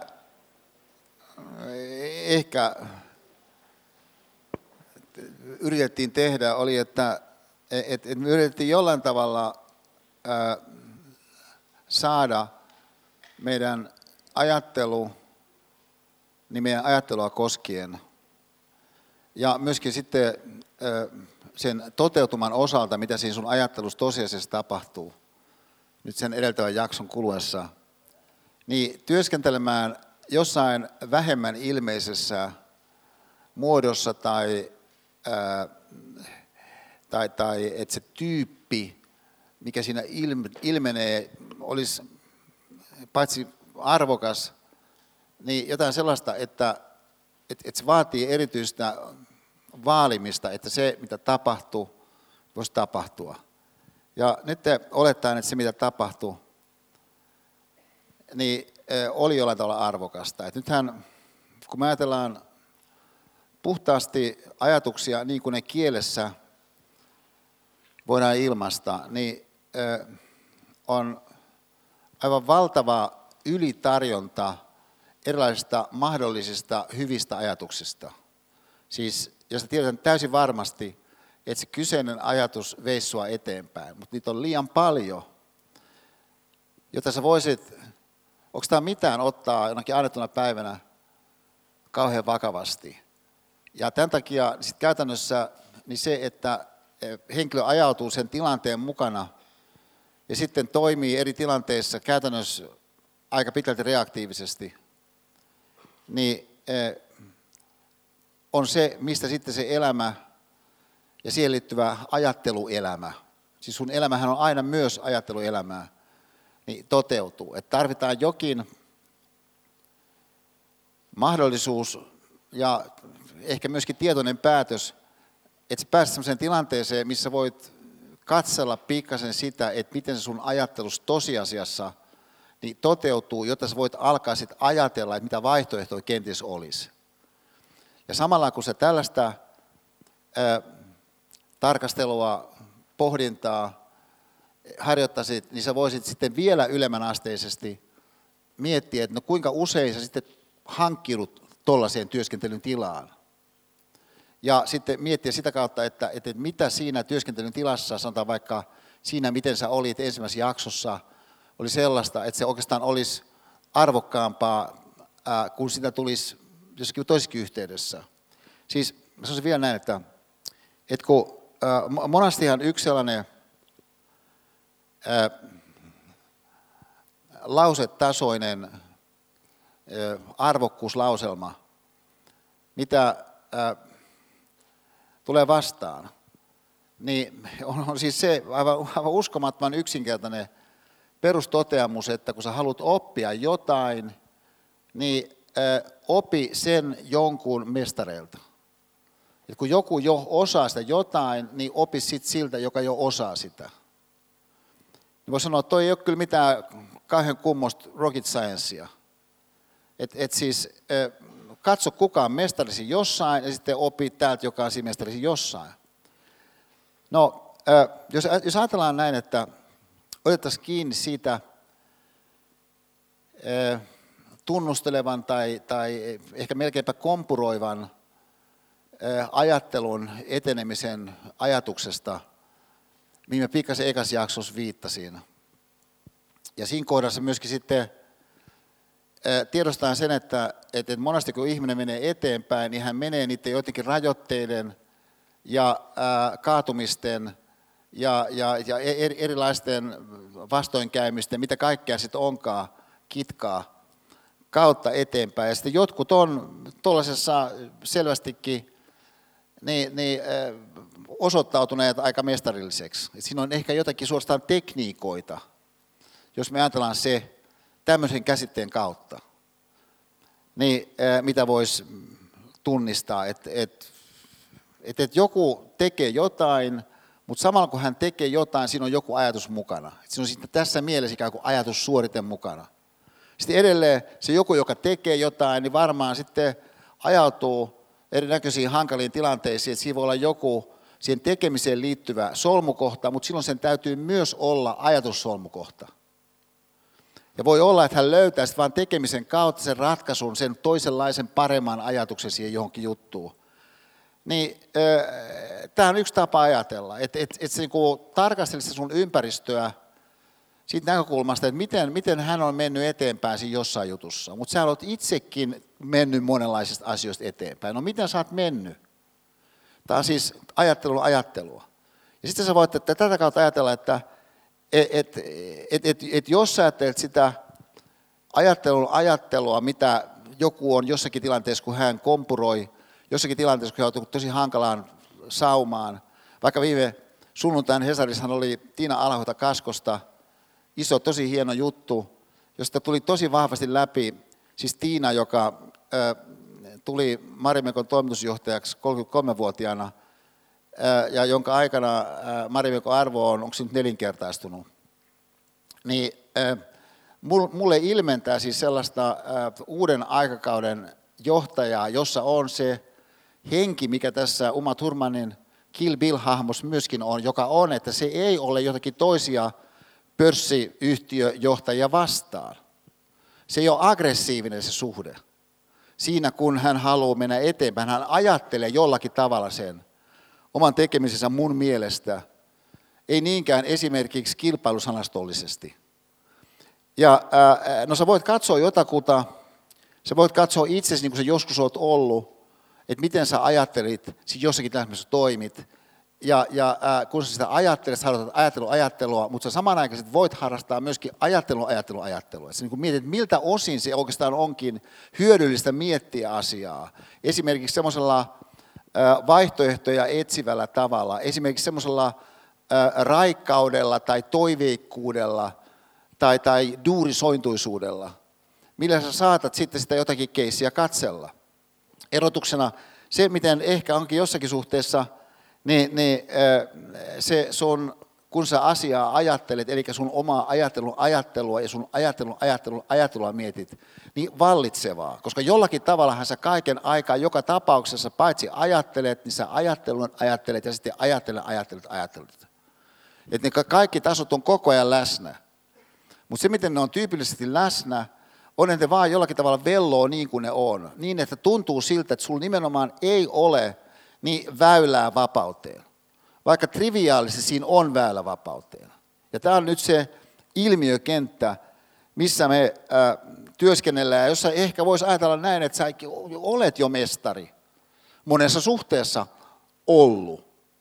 Että voisi sitä nyt ainakin katsoa, että et, et, mit, miten se niin kuin tapahtuu. Ja äh, että et sehän voi olla, että se joku ei ole toistettavissa, mutta voit siitä huolimatta ajatella siitä. Voit sitä kautta kautta saada tiettyä ymmärrystä siihen, että mitä ihmisyydessä voi tapahtua sun omalla kohdalla. Että se tavallaan mun kannalta, mä sanon tämän vähän toisesta suunnasta, liittyy tämmöiseen äh, periaatteeseen, kun tuli tota, äh, aika hauskasti. Tästä on ehkä jo kymmenen vuotta esiin, kun äh, yksi mun hyvä kaveri, niin, niin semmoinen elokuvaohjaaja Pekka Lehto, siinä vaiheessa teki Matti Nykäsestä dokumenttia. Se ei koskaan valmistunut se dokumentti, mutta hän kuitenkin tapaili Matti aika paljon silloin. Ja, ja, ja siis kaikkien aikojen ää, mäkikotka. Ja, ja ää, niin, niin, niin tota, sitten Pekka oli sitten kerran innoissaan, kun Matti oli kiteyttänyt tämmöisen prinsiipi, kun että pitää antaa chanssille mahdollisuus. Ja, ja äh, no sitten kun mä kuulin tämän ohjaajan lehdon, mä ajattelin, että perhana, tuossa on koko E. Saarisen filosofia. Ja, ja äh, että et mä yritän luoda sellaisia tilanteita Håkan on sanonut tämän, me yritetään luoda sellaisia tilanteita Aalto-yliopiston Aalto-saliin tai kenties B-saliin, jonne se joku juttu projektoidaan, tai kenties jopa niiden videoiden välityksellä, missä se henkilö, joka sitä videota katsoo ja niitä erilaisia mentaalitoimintoja sitten harjoittaa, kenties toivottavasti aika keskittyneesti, niin tulee antaneeksi jollekin chanssille mahdollisuuden. Nythän se saattaa olla, että se chanssi, mille hän antaa mahdollisuuden, on sellainen, että kukaan toinen ei just sille chanssille, niin sillä vastaavalla stimulanssilla anna mahdollisuutta, mutta miksi se olisi kiinnostavaa? Siis sun kannalta keskeinen kysymys on, mitä sun elämässä tapahtuu, eli mitä sun ajattelussa tapahtuu, koska se sun oma ajattelu on se sun paras väylä vapauteen. Siis johonkin sellaisen, joka on vähemmän ilmeistä. Totta kai, kun sä olet tässä salissa, niin sä oot jo osoittanut monessa eri suhteissa, että sulla on erilaisia kyvykkyyksiä. Että on ilmeistä, että, että annettuna se joku koulutusohjelma, mihin sä oot päässyt, kun siinä kun jatkat, niin, niin moni asia niin se tulee toteutumaan. Että on tietynlainen jana piirrettävissä. Että et, et me emme halua väheksyä jotakin lineaarista niin, niin viivasuoraa, mutta se ei poista sitä tosiasiaa sinusta ihmisenä olentona, etteikö siellä ole kaikenlaista sellaista muuta, mitä ei nimenomaan voida palauttaa mihinkään lineaariseen viivasuoraan. Koska sun kokonaisuus on liian monimutkainen jotta sen voisi tuommoiseen palautettavuuteen niin, äh, ladata kiinni. Ja nyt tässä suhteessa, niin mitä mä haluaisin tehdä, on, että mä haluaisin näyttää tällaisen pienen äh, videon pätkän. Se on nyt vaan kaksi ja puoli minuuttia. Toi Kill Billhän on aika pitkä pätkä. Äh, niin, äh, mutta tämä on tosi lyhyt pätkä. Ja äh, siis tämä on sellainen, mikä, siis äh, että kun mä olen aika innostunut kyllä näistä videonpätkistä, niin tässä mä sanoisin, että tämä on kyllä hyvä. Ja, ja tota, eli äh, katsotaan tämä pätkä, ja sitten mä sen jälkeen ryhdyn vähän sitä tarkastelemaan.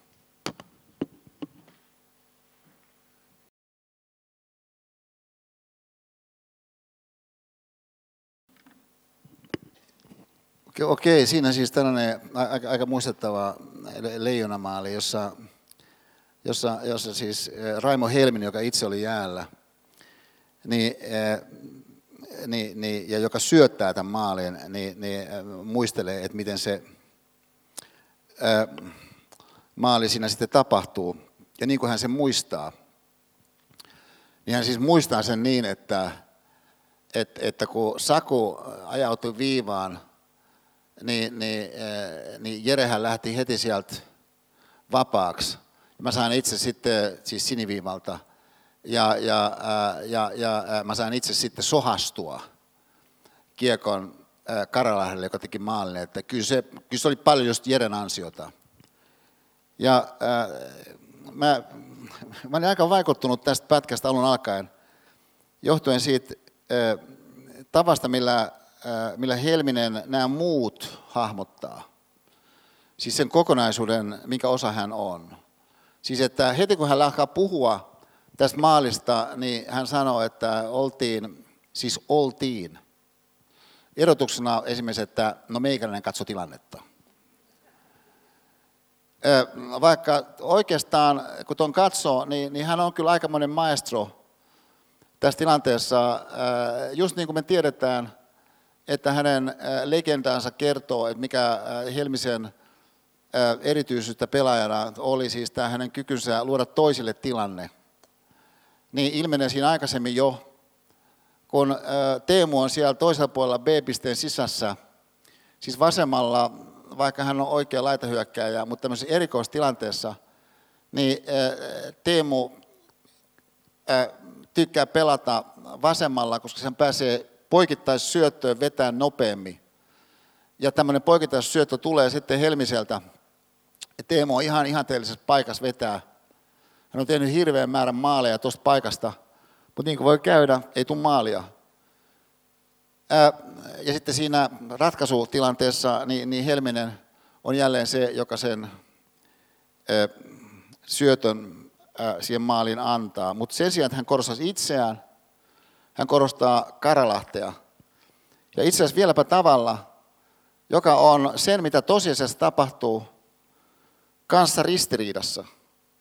Et, et siis toisin kuin mitä Helminen tässä muistaa ja väittää, niin siis ei ole niin, että siinä vaiheessa, kun Saku ajautuu viivaan, että siinä vaiheessa Karlahti olisi lähtenyt ja asettunut briljantilla tavalla siihen paikkaan, mihin sitten Helminen saa sohastua kiekon. Vaan hän itse asiassa jokseenkin heti sen jälkeen, kun meidän maalivat lähtee pois, asettuu siihen paikkaan, siihen Venäjän maalin eteen, missä hän sitten on koko tämän episodin ajan käytännössä. Numero 42 tässä lähtötilanteessa, kun me katsotaan tämä ilman ääntä nyt, tässä lähtötilanteessa niin, niin kiekko on Karalahdella ja sitten meidän maalivat lähtee pois, niin sitten siinä on siis Karalahti, siinä on Helminen ja nyt lähtee meidän veska pois.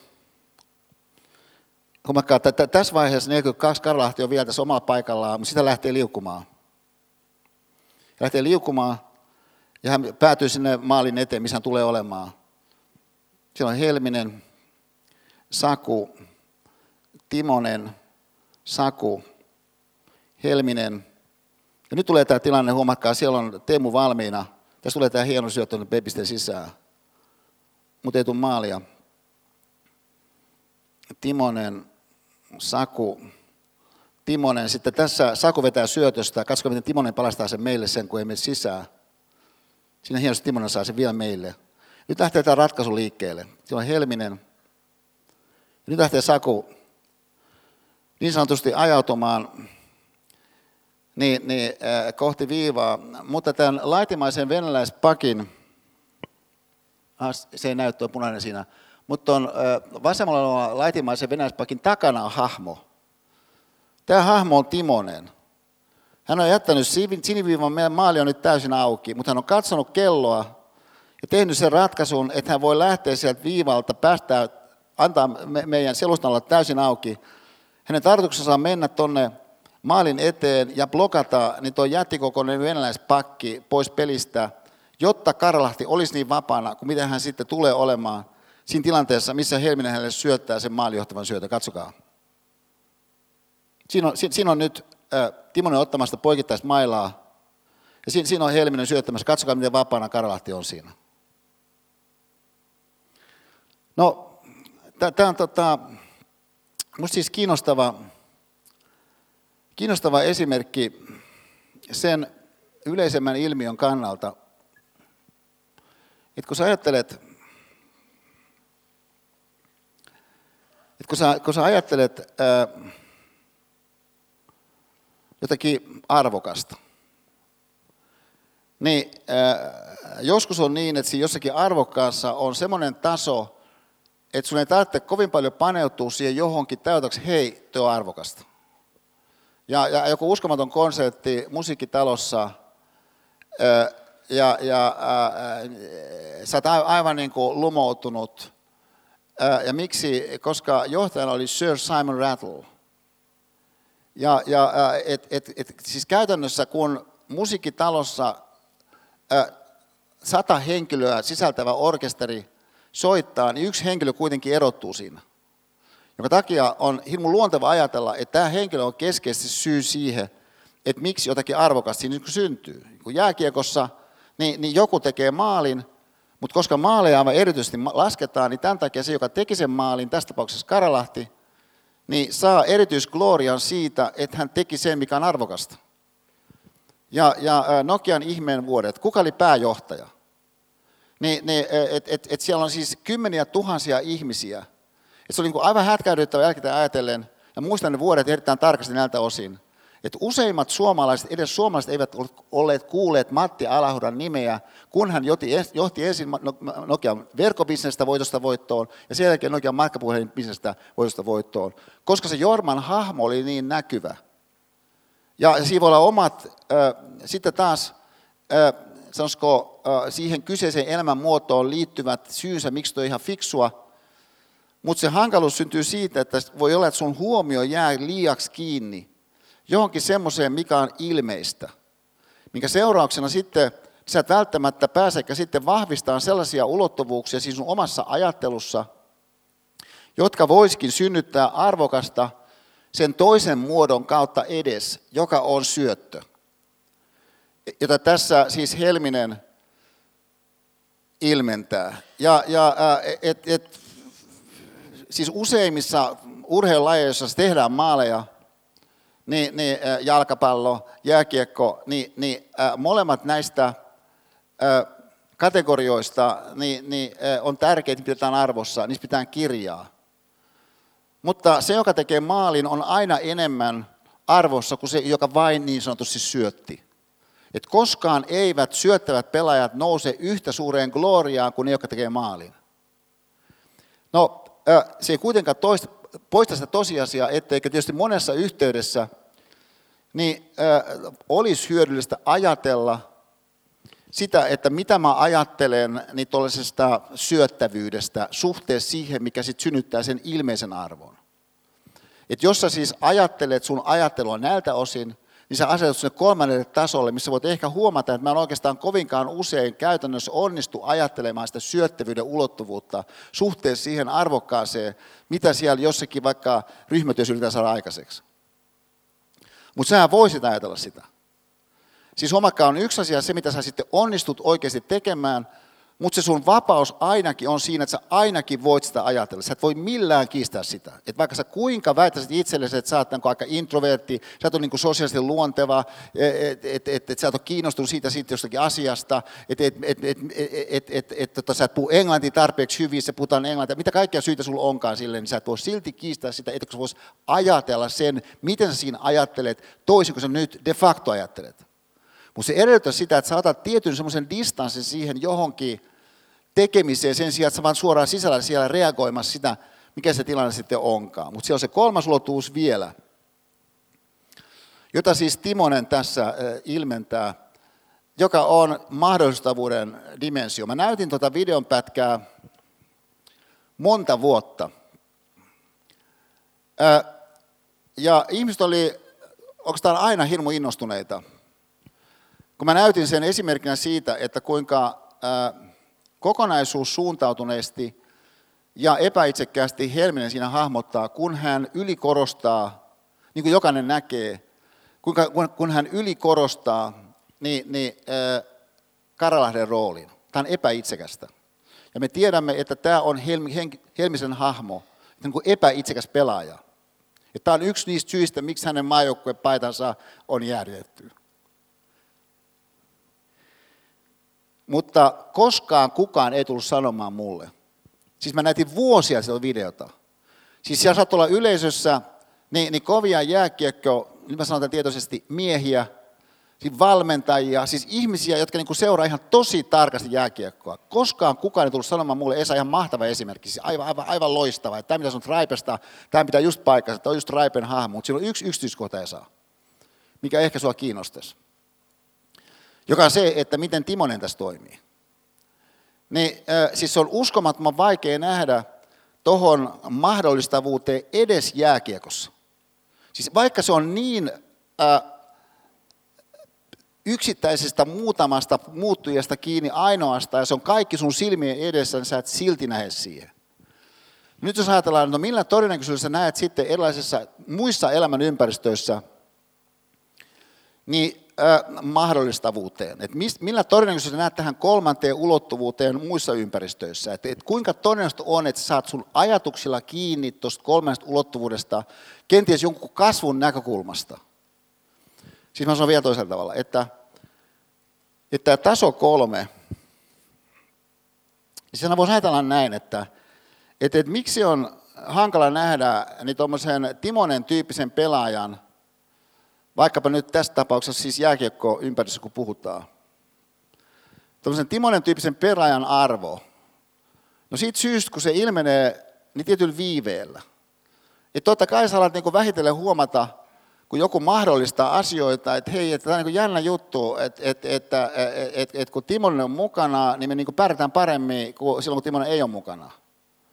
Ja, ja sehän on erittäin liikuttava se, videonpätkä, mikä on, mä en nyt näytä sitä, mutta äh, se on helposti kaivettavissa esiin, siis tilanteessa, missä Chicago oli voittanut niin äh, Stanley Cupin. Ja sitten sitten tota, siis osa sitä protokollaa on, että sitten joukkueen kapteeni niin, niin hakee sen Stanley Cupin, kun se siinä niin kuin julistetaan. Ja sitten kun tämä Chicagon karismaattinen nuori kapteeni niin on lähdössä, niin hän kääntyy jonkun henkilön puoleen.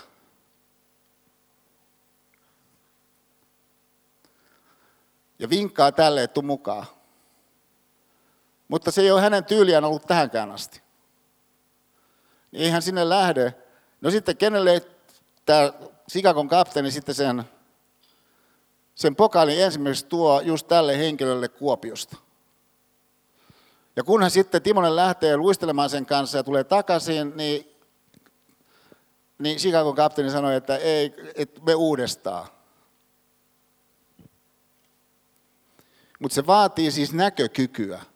Ja sen kun ymmärrät arvokkaaseen syvemmin, Myöskin semmoisessa ulottuvuudessa, joka on vähemmän ilmeistä, jossa on tuossa se ajattelemisen tapa, joka on se, mitä sä voit ajatella, että sulla voisi olla tollasta enemmän. Mutta samalla kun sä ajattelet tollasta, että sulla voisi olla enemmän, sä voit myöskin ajatella, no miten mä voin vaalia sitä, että mulla olisi sitä enemmän. Jolloin yksi mahdollinen johtopäätös on, mun kansis saattaa itseäni sen tyyppiseen tilaan, missä nyt itse asiassa huomaan just tällä hetkellä olevani koska huomaan ajattelevammin jollakin myöskin ei-ilmeisillä tavoilla niitä arvokkaan olemusta. Et huomaan tässä yhtäkkiä, että jotkut oikeastaan aika, ää, aika triviaalitkin lausetasolla toteamukset, kuten vaikka, että opin mestareilta, niin jotenkin, jotenkin elää mun mielessä.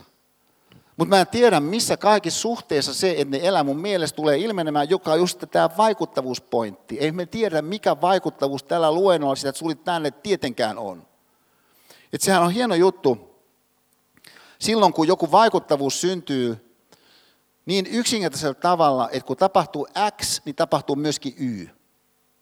Että tavallaan, että joku syöttää ja sitten suli maali. Se on tosi hienoa, kun sä voit miettiä uusia tilanteita, missä joku voisi syöttää ja tulisi taas maali. Ja, ja että se on ihan mahtava juttu, kun vaikuttavuudet on niin, niin älyllisesti yksinkertaisia ja yksinkertaisella tavalla kuvattavia. Se on ihan loistava tilanne, mutta ei kaikki vaikuttavuuden tilanteet ole tuommoisia. Jolloin voisi sanoa näin, henkilö, joka on tässä salissa, joka on opiskelija, on tässä instituutiossa, koko tässä yhteisössä, missä me ollaan, vaikuttavuuden vuoksi. Pointti on se, että sä vaikutat niin, että alkaa syntyä semmoisia vaikuttavuuksia, jotka niin kuin sun kannalta ja sen yhteisön, missä kuulut kannalta, työn kautta ja kaikenlaisten muiden, äh, muiden asioiden kautta, sen osaamisen kautta, mitä sä hankit, että syntyy siis sun kautta vaikuttavuutta, koska sä oot itse ensin vaikuttunut. Josta sitten osa niistä vaikuttavuuksista on varmaan sellaisia, mikä syntyy, jos sä pystyt silloin, kun sä oot sillä jollakin kurssilla jonkun asteesta ajatella, hei, tänne kannatti tulla. Koska joskus kurssi, mitä täällä järjestetään, on sellaista, kun tyhmempikin tajuu, että tosta on hyötyä. Nyt voisi sanoa, no onko todennäköistä, että ihan kaikki kurssit on sellaisia, että tyhmempikin tajuu, että tosta on hyötyä. Varsinkin suhteessa tulevaisuuteen, mistä ei oikein tiedetä, mitä se tulee olemaan. Niin se on aika lailla selvää mun mielestä, että sun kannattaa kehittää sun kykyä yhtäältä hahmottaa sitä, että mitkä on sellaisia muotoja, millä joku syöttö voi tulla, mutta tajuta samanaikaisesti, että on taustalla joku syvempi avaruus, jota kans voisi kehittää. Siis tämä mahdollistavuuden ulottuvuus. Siis, no ehkä mä sanon tämän äh, se, sen kautta, että kun, kun mähän on, äh, ja, ja varmaan siinä äh, se, kun Suomi on sillä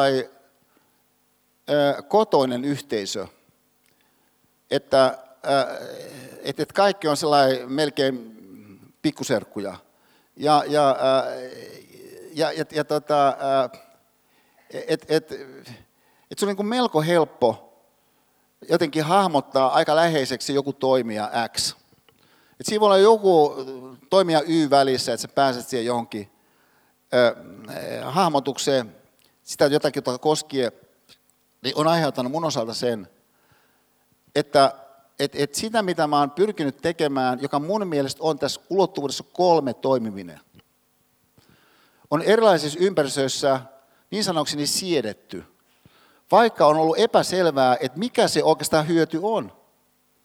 Että et minkä takia meillä täällä paperiteollisuudessa kannattaisi järjestää Esan kanssa jotakin kolmen päivän seminaareja. Että ei se ole ilmeistä, mikä se vastaus on. Niin oli, mitä tapahtui UPMssä. Ja, ja että et, et, no, UPM on mennyt ihan tosi upeasti eteenpäin. En mä nyt sano, että siis ne Attitude to Life, joka oli sen, sen seminaarisarjan otsikko, Attitude to Life, vaikuttavuus jotenkin olisi niin kuin ilmeistä siinä, että miten on syntynyt jotain niin hienoa kuin mitä UPM muodossa on syntynyt.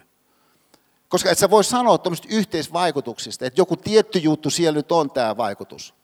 Se on vaan, että sä oot ollut osa jotain sellaista, jossa sä voit niin kuin ainakin omalla kohdalla ajatella, että mä uskon, että tuo oli niin kuin joku merkitys.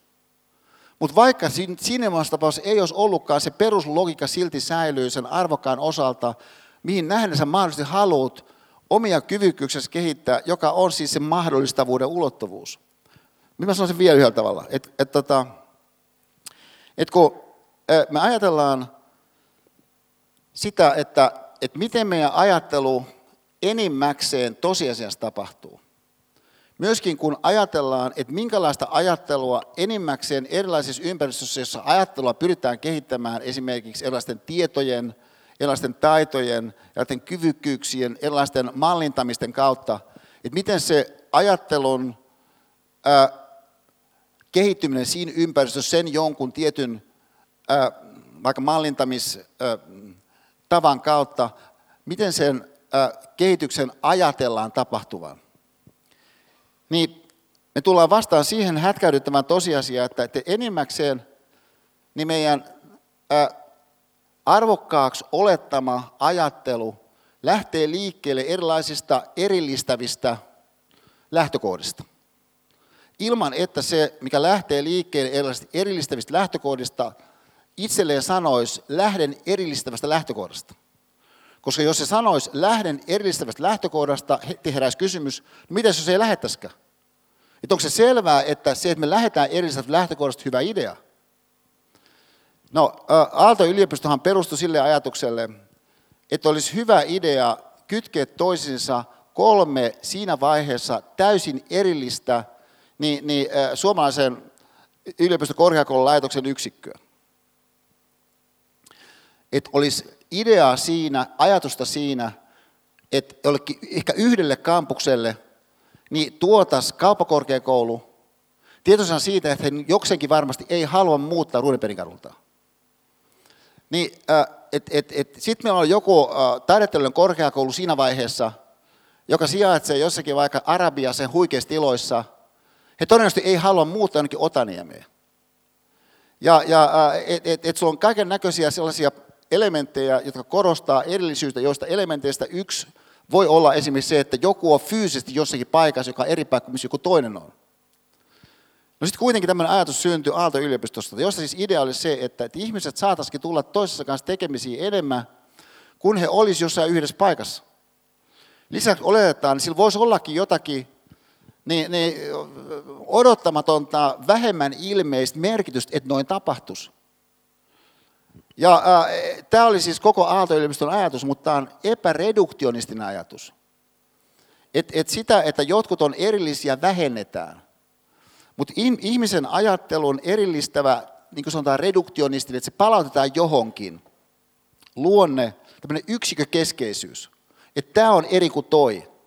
On ihan valtavan voimakas.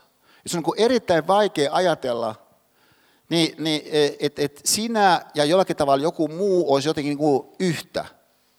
Sitäkin huolimatta, että totta kai me ollaan yhtä.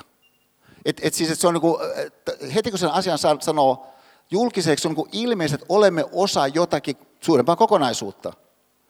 Mutta me useimmissa tilanteissa ajatellaan, että sen suuremman kokonaisuuden ajatteleminen on loppujen lopuksi oikeastaan vähemmän tärkeää että kannattaa keskittyä niin, niin, äh, näihin ja näihin niin, niin erillistettyihin elementteihin. Tämä tällainen äh, kokonaisvaltaisuus ajattelussa äh, niin, niin, äh, on siis vielä yhdellä tavalla sanottuna tosi voimakkaasti niin ristiriidassa sen kanssa, mikä on hallitseva ajattelu eri puolilla. Ja kysymys kuuluu, kuinka kestävä tapa tuommoinen erillistävä ajattelu mahtaa olla? No, tässä salissa niin äh, seisoi täällä edessä Peter Sensi, niin, niin äh, jokunen vuosi sitten, äh, tuossa on linkki hänen äh, tässä salissa pitämään tunnin luentoon otsikolla Systems Thinking for a Better World. Tämä Peter Sensi niin on äh, tullut kuuluisaksi niin, äh, kirjasta Fifth Discipline – alaotsikolla The Art and Science of Learning Organization, joka alun pitää ilmestyi vuonna 1990. Sitten on sitten uusi, uusi editio myöhemmin, mutta se mun mielestä ei olennaisella tavalla se uusi editio täydennä sitä vanhaa, ne on ihan hienoja. Ja siinä on muutama tämmöinen perusidea koskien sitä, että miten inhimillinen kokoon liittymä, mitä tässä nyt kutsutaan organisaatioksi, niin voisi oppien kehittyä. Ja sitä nostaa muutamia tällaisia peruskategorioita, jotka on, että on tiettyjä syvään juurtuneet ajattelemisen tapoja, mitä hän kutsuu mental models-nimikkeellä. Sitten on semmoinen ulottuvuus, joka on yksilön henkilökohtainen kyky ja suuntautuminen sen jonkun kokonaisuuden sisällä, personal mastery. Onko olemassa joku yhteinen näkemys, että että mitä meidän ihmiskuntana nyt vaikkapa tulisi tehdä. Ja mitä meidän Suomena tulisi tehdä. Mitä meidän Aalto-yliopiston tulisi tehdä. Että onko olemassa joku yhteinen näkemys. Huomakkaa, että tässä salissahan meillä on jonkun asteinen yhteinen näkemys, vaikka sitä ei sinänsä ole mitenkään artikuloitu. No sitten edelleen niin voi tapahtua oppimista sillä tasolla, joka on tavattoman hämmästyttävä sen toimivuutensa osalta, että, että joku ryhmä oppii. Ja, ja että se on niin ällistyttävää, että, että mitä tuommoisessa jossakin ryhmätyössä voisi tapahtua, kun se ryhmä yksikkönä niin löytää toinen toisensa.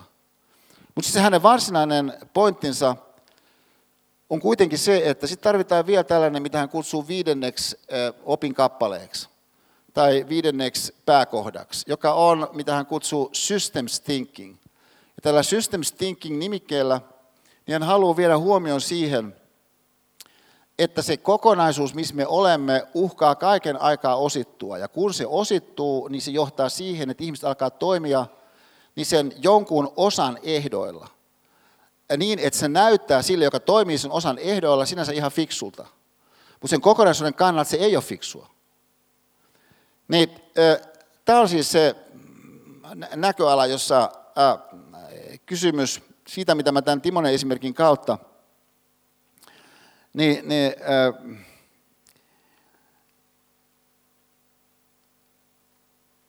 yritin lähestyä tämän mahdollistavuuden, ulottuvuuden äh, esiin nostolla ja sen äh, vaikeuden alleviivaamisella, kuinka hankalaa siihen mahdollistavuuden ulottuvuuteen niin on edes käsitteellisesti niin saada ymmärrystä. Siitä puhumattakaan, että sä näkisit siihen, miten sä voisit sun omassa ajattelussa ja sun omassa ajatteluajattelussa niin äh, vahvistua mahdollistavuuden suhteessa näihin sun ajatteluihin ja sun ajatteluajatteluihin nähden niin paremmin. Jos sä voisi sanoa, no minimitoteamus ainakin on, että jotkut asiat mahdollistaa paremmin sekä sun ajattelua että sun ajatteluajattelua. Jotkut asiat auttaa sua enemmän kuin toiset. Ja nythän voisi olla niin, että sä pyrkisit ottamaan kiinni siitä, että no minkälaiset asiat nyt esimerkiksi auttaa sua enemmän. Tässä on yksi Yksi tapa lähteä vastaamaan tuohon. Että et, et, et jos ajattelet ikään kuin oskareita, ikään kuin ajattelu, ajattelu oskareita, että mitkä on niitä erillistyyppejä, nyt huomakkaa, tässä heti mä joudun puhumaan erillistämisen sanastossa, että mitkä on niitä erillistyyppejä, mikä tämmöisessä ajattelu-ajattelussa, nyt aina kun ajatella, että olisi, olisi, olisi hyvä huomata, että hei, mulla on tuommoista kyvykkyyttä kuin kriittisyyttä. Koska kriittisyys tarkoittaa siis sitä, ei ainoastaan, että se joku mitä tehdään, niin se saattaa toimia, mutta sä voit siitä huolimatta ajatella sitä, mikä toimii, niin kriittisesti. Kannattaako tuon toimia? Tai että voisiko tuo toimia jollakin muullakin tavalla? Ö, kriittisyys. Monipuolisuus. Et, et sun on niin erittäin vaikea kiistää, etteikö mikä tahansa, mikä sun toimesta tapahtuu, mitä tahansa mitä sä teet, että se voisi ajatella sitä nykyistä monipuolisemmin sitä jotakin, mikä sitten onkaan. Koska on kaikenlaista sellaista yksinkertaista, mitä sä et ole tullut ajatelleeksi sen jonkun yhteydessä. Et, et, et, et se mitä tahansa Steve Jobs toikaan, niin hän ainakin toi sen, että tiettyjä sellaisia ilmiöitä, jotka liittyy IT-maailmaan, hänen toimestaan ja hänen tiimistä toimestaan alettiin ajatella monipuolisemmin kuin siihen asti sitä sama oli ajateltu. Ja taas se, että hän toi sitä monipuolisuutta siihen ympäristöön, kenties heijasteli omalta osaltaan sitä kokonaisvaikutusta, mikä Reed Collegeissa oli tullut, joka taidepainotteinen tällainen college, kun hän oli silloinkin kalligrafiakurssilla. Vaikka sen kalligrafiakurssin yhteys mihinkään semmoisen, mitä silloin ajateltiin olevan IT-relevanttia, niin, niin oli kyllä niin kuin vähemmän ilmeinen, ihan minimissä sanoen. Avoimuus. Et, et, se on tavallaan tavattoman hämmästyttävä ilmiö tämä, että et, et, et, et, et, et kun erilaiset tarjoamat lisääntyy, ja tämähän on yksi digimaailman avainpiirteitä, että erilaiset tarjoamat eksponentiaalisesti lisääntyy. Et tavallaan, että et, et sä voit laskea sekunneissa, kuinka nopeasti pääset johonkin Leonardo da Vinciin käsikirjoituksiin käsiksi. Et, et siis, et, et on ihmiskunta ihan mitä tahansa arvokasta synnyttänyt, niin sun mahdollisuus mennä minuutissa niin siihen materiaaliin niin on kasvanut eksponentiaalisesti. Nyt siitä ei seuraa, että sun tarvitsisi mennä siihen. Tai siitä ei seuraa myöskään, että sä de facto menisit siihen. Eikä myöskään siitä seuraa, että se on olemassa, että sä millään tavalla problematisoit sen, että sä et ajattele, että sä menisit sinne. Eikä myöskään sä problematisoit sitä, että sä et ajattele edes sitä, että sä menisit sinne vaihtoehtonakaan. Mutta se on poista tosiasiaa, että sä vois myöskin niin, ajatella heittäytyvästi. Että se, niin niissä tilanteissa, tämä on Kirsti Paakanen prinsiippi ikään kuin nyt tässä kohdassa ajattelun kautta katsottuna. Että, että kuinka heittäytyvä sä oot tilanteessa, niin sen sun ajattelun osalta, mikä siinä jotenkin tuli kohdalle. Siis ei siitä seuraa, että sun tarvitsee olla kritiikitön tietenkään. Että kaikki toi tarvitaan siinä mukana. Että et, et, et jos sulla on elokuva, sulla on monenlaisia juttuja siellä. Ja, ja no, erilaisia. Siellä, siellä on musiikki, siellä, siellä, siellä on jotakin niin väriratkaisuja siinä jossakin niin visuaalisessa aineistossa, mitä kaikkea siellä onkaan. Sulla on erilaisia aspekteja siellä, mutta loppujen lopuksi se kokonaisuus ratkaisee. Niin se on erittäin vaikea kiistää sitä, etteikö se sun mahdollistavuuden avaruus jokseenkin varmasti kasvaisi siitä, että sä tietoisesti lähdet haastamaan itseäsi ajattelemaan ja ajattelun ajattelemaan – niin kokonaisvaltaisemmin kuin nyt automaattisesti tapahtuu. Mutta jos sä lähdet haastamaan itseäsi ajattelemaan kokonaisvaltaisemmin kuin nyt automaattisesti tapahtuu, niin se tarkoittaa, että sä sellaisella alueella, missä niitä hyötyjä noin vaan voi saman tien osoittaa. Jonka takia saat just siinä kolmannessa ulottuvuudessa. Jonka takia saat just siinä suhteessa tietyllä tavalla heikoilla. Koska joku voi haastaa sen, miksi sä nyt tuolla olet. Että se on epäselvää se hyöty, mitä sä saat sillä, että sä oot tässä salissa, meillä on kahdeksan luentoa tässä salissa ja kahdeksan tilaisuutta tässä salissa. Kuvitellaan, että saat tässä salissa viisi kertaa, koska sä et yksin ehdi kolmen muulle. Ja sitten sit, sit sä katsot ne ehkä niinku videolta ja se on kaikki ihan fine. Mutta se on kuitenkin eri asia, kun sä olisit ollut täällä. Nyt jos kysymys kuuluu, mitä sä menetit, kun sä et ollutkaan täällä? Niin ainakin yksi on selvää, mitä sä et menettänyt. Koska äh, Mestari Raskisen videoilla näkyy kaikki slaidit, mitä mä käytän. Jokainen heijaste on siinä. Siinä mainitaan, jos mä käytän jotakin videota, mitä videota mä käytin. Jokainen Esa sen lause kuuluu siitä. No sitä sä et niitä helminen syöttöjä sä et menettänyt. Koska sä saat ne sen videonkin kautta. Mutta sen sijaan, minkä sä menetät, on, mitä sä olisit täällä kenties ajatellut, mitä sä kenties olisit ajatellut, ajatellut, mitä sä olisit tuntenut, kun sä ollut just niiden ihmisten kanssa tässä salissa, kenen kanssa sä olet siinä salissa. Sen sä menettäisit. Mutta kun sä taas sitä, mitä sä silloin menetät, kun sä ton menetät, ei voi samalla tavalla sanoa, koska se on kokonaisvaikutus monesta jutusta. Kuka sattuu istuu siihen sun viereen, kuka sattuu olemaan sun edestä tai takana. Niin tästä syystä sun taipumus on työntää se ulottuvuus pois kokonaan, koska on niin paljon kaiken näköistä muutakin tarjoamaa. Et, et, et joku sun kaveri ehdottaa, että lähdette laskettelureissulle Pohjois-Norjaan. Aivan huikea, huikea mahdollisuus. Että on niin kerta kaikkea upea mahdollisuus. Että tämä on niin melkein chance of a lifetime. Ja no on Esan yksi luento, no sä olet siellä nyt kuitenkin aiot olla seitsemän kertaa. Tai viisi kertaa. Mitä sä nyt niin kuin loppujen lopuksi voit niin paljon menettää? Verrattuna siihen, että tämä on niin aivan uskomaton laskettelureissu. Ja, ja e, e, mä toivon, että tämä kukaan ei koe tätä laskettelija tai ei-laskettelija, miskään laskettelukritiikiksi.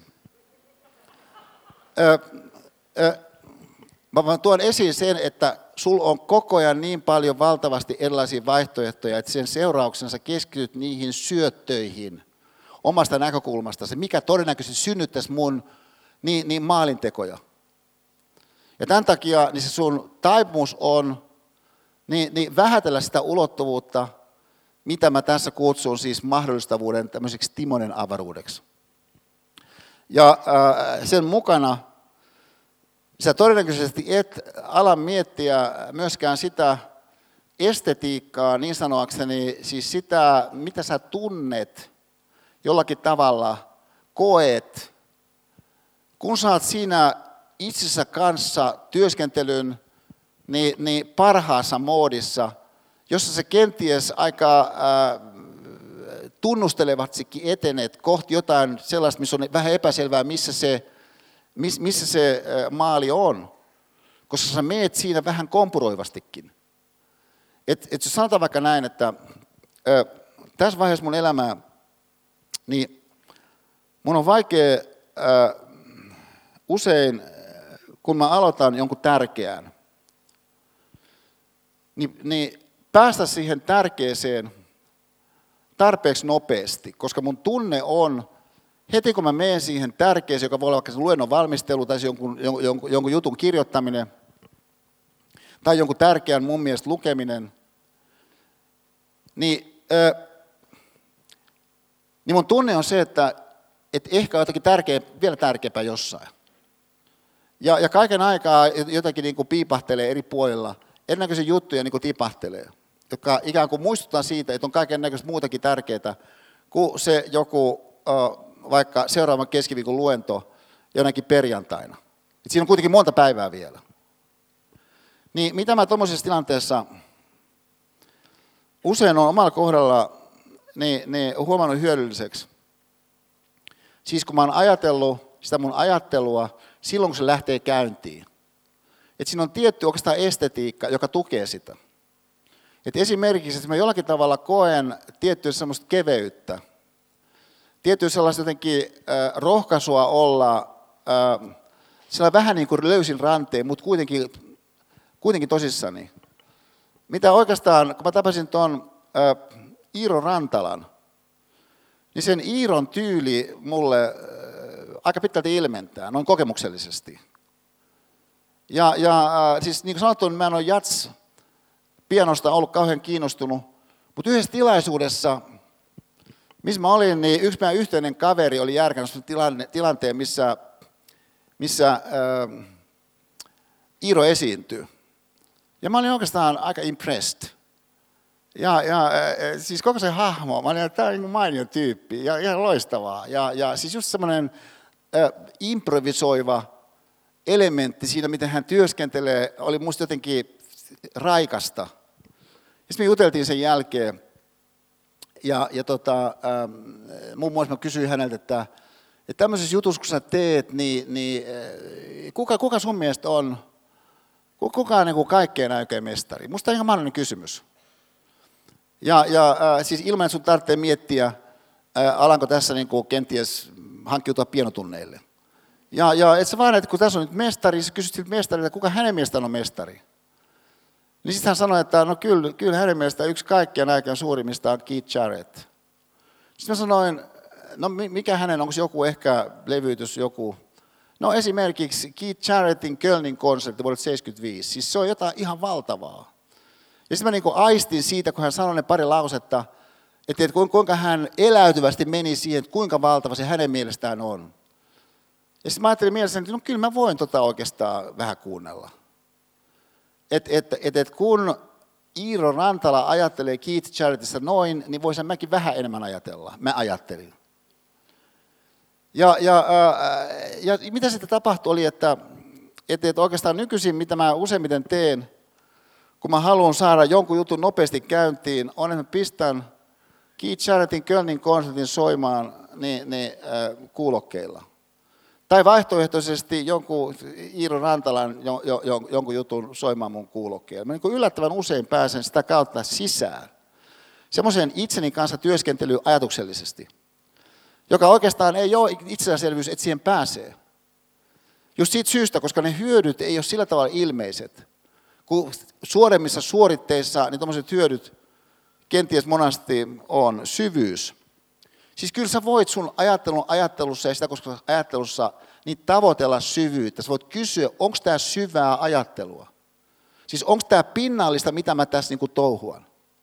Siis meidän oman aikana on valtavia voimia, jotka pyrkii puhuttelemaan sua niin sun pinta reaktiivisissa ajatteludimensioissa.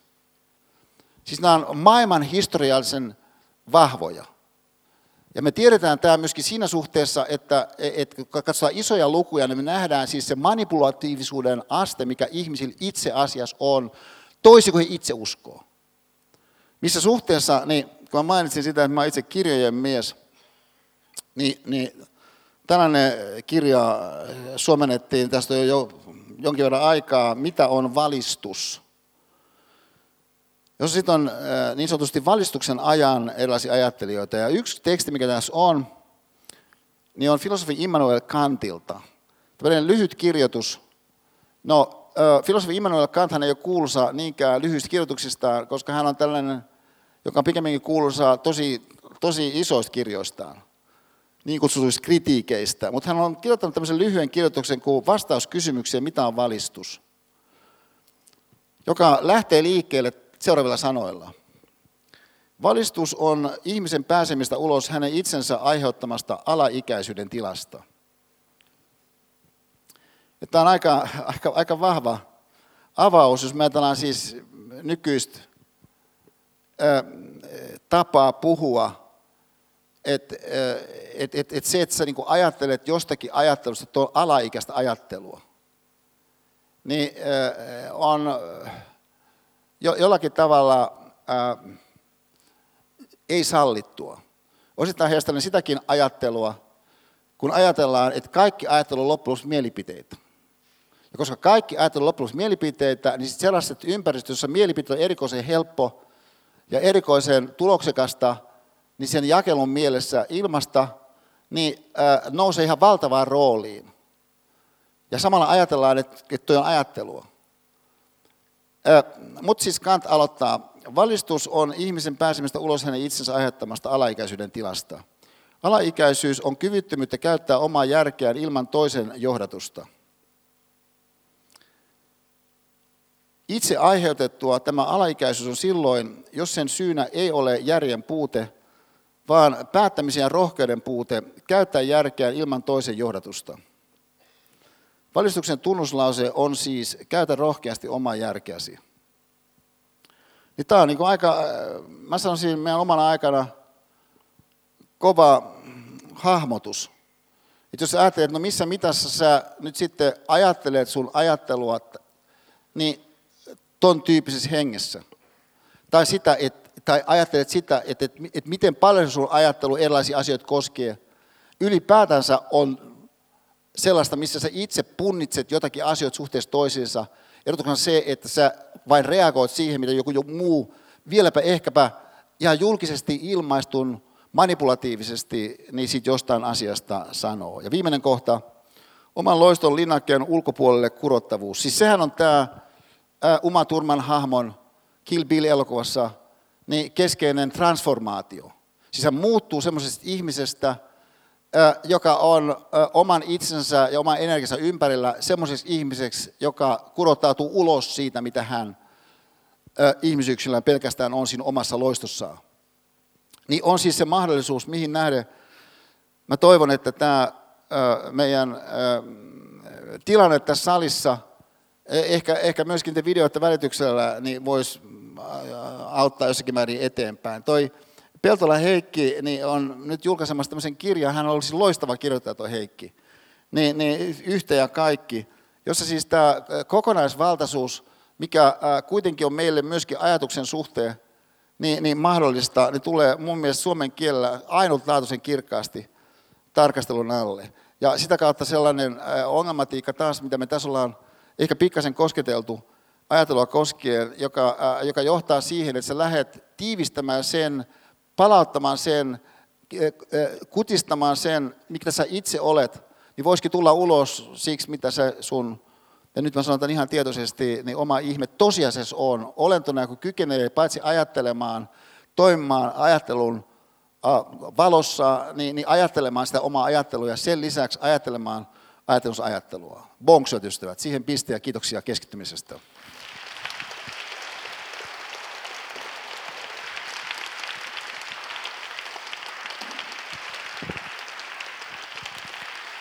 Kiitos paljon, kiitoksia. No, tällä kertaa oli ajattelun, ajattelun, ajattelu aiheena ja, ja sali täyttyi ihanasta tunnelmasta. Mutta mikä on se tunteiden rooli, jota sä niin virität tänne, tänne luentotilanteeseen? Minusta että tunteiden rooli tässä luentotilanteessa on aivan se ydin. Että et se, eh, mun ennakko valmistautumisessa, niin se dialogi tai, tai haaste maailma syntyy aika pitkälti siitä, että, että miten ne teemat, mitä mä ajattelin, että mä käsittelisin ja esimerkit, mitkä mä ottaisin tarkasteluun, niin synnyttää niin sellaisen, mutta mä en tiedä mikä se oikea ilmaisu edes on sille, sille tunne kululle tai, tai flowlle, mitä mä toivoisin, että se luento sitten kokonaisuudessaan on ja mikä sitten osaltaan se tunneflow auttaisi osallistujaa niin kohtaamaan ne merkitykselliset assosiaatiot, mitä hänelle mieleen herää, niin, niin rakentavasti ja uudistavasti eteenpäin vievästi. Että se tunteiden ikään kuin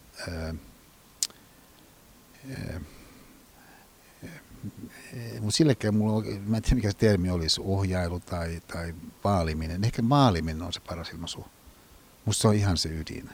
Ja siinä suhteessa mä olin huolissani ennakko tarkastelussa siitä, että et, et sukelluttaako se Kill Bill materiaali liian mustiin. Että pystyykö mä nostamaan sen takaisin sieltä sitten vielä kuitenkin. Ja äh, mun tunne oli, että se kyllä nousi sieltä takaisin. Että se siinä mielessä äh, musta toimii ihan hyvin. Ihana. Kiitos.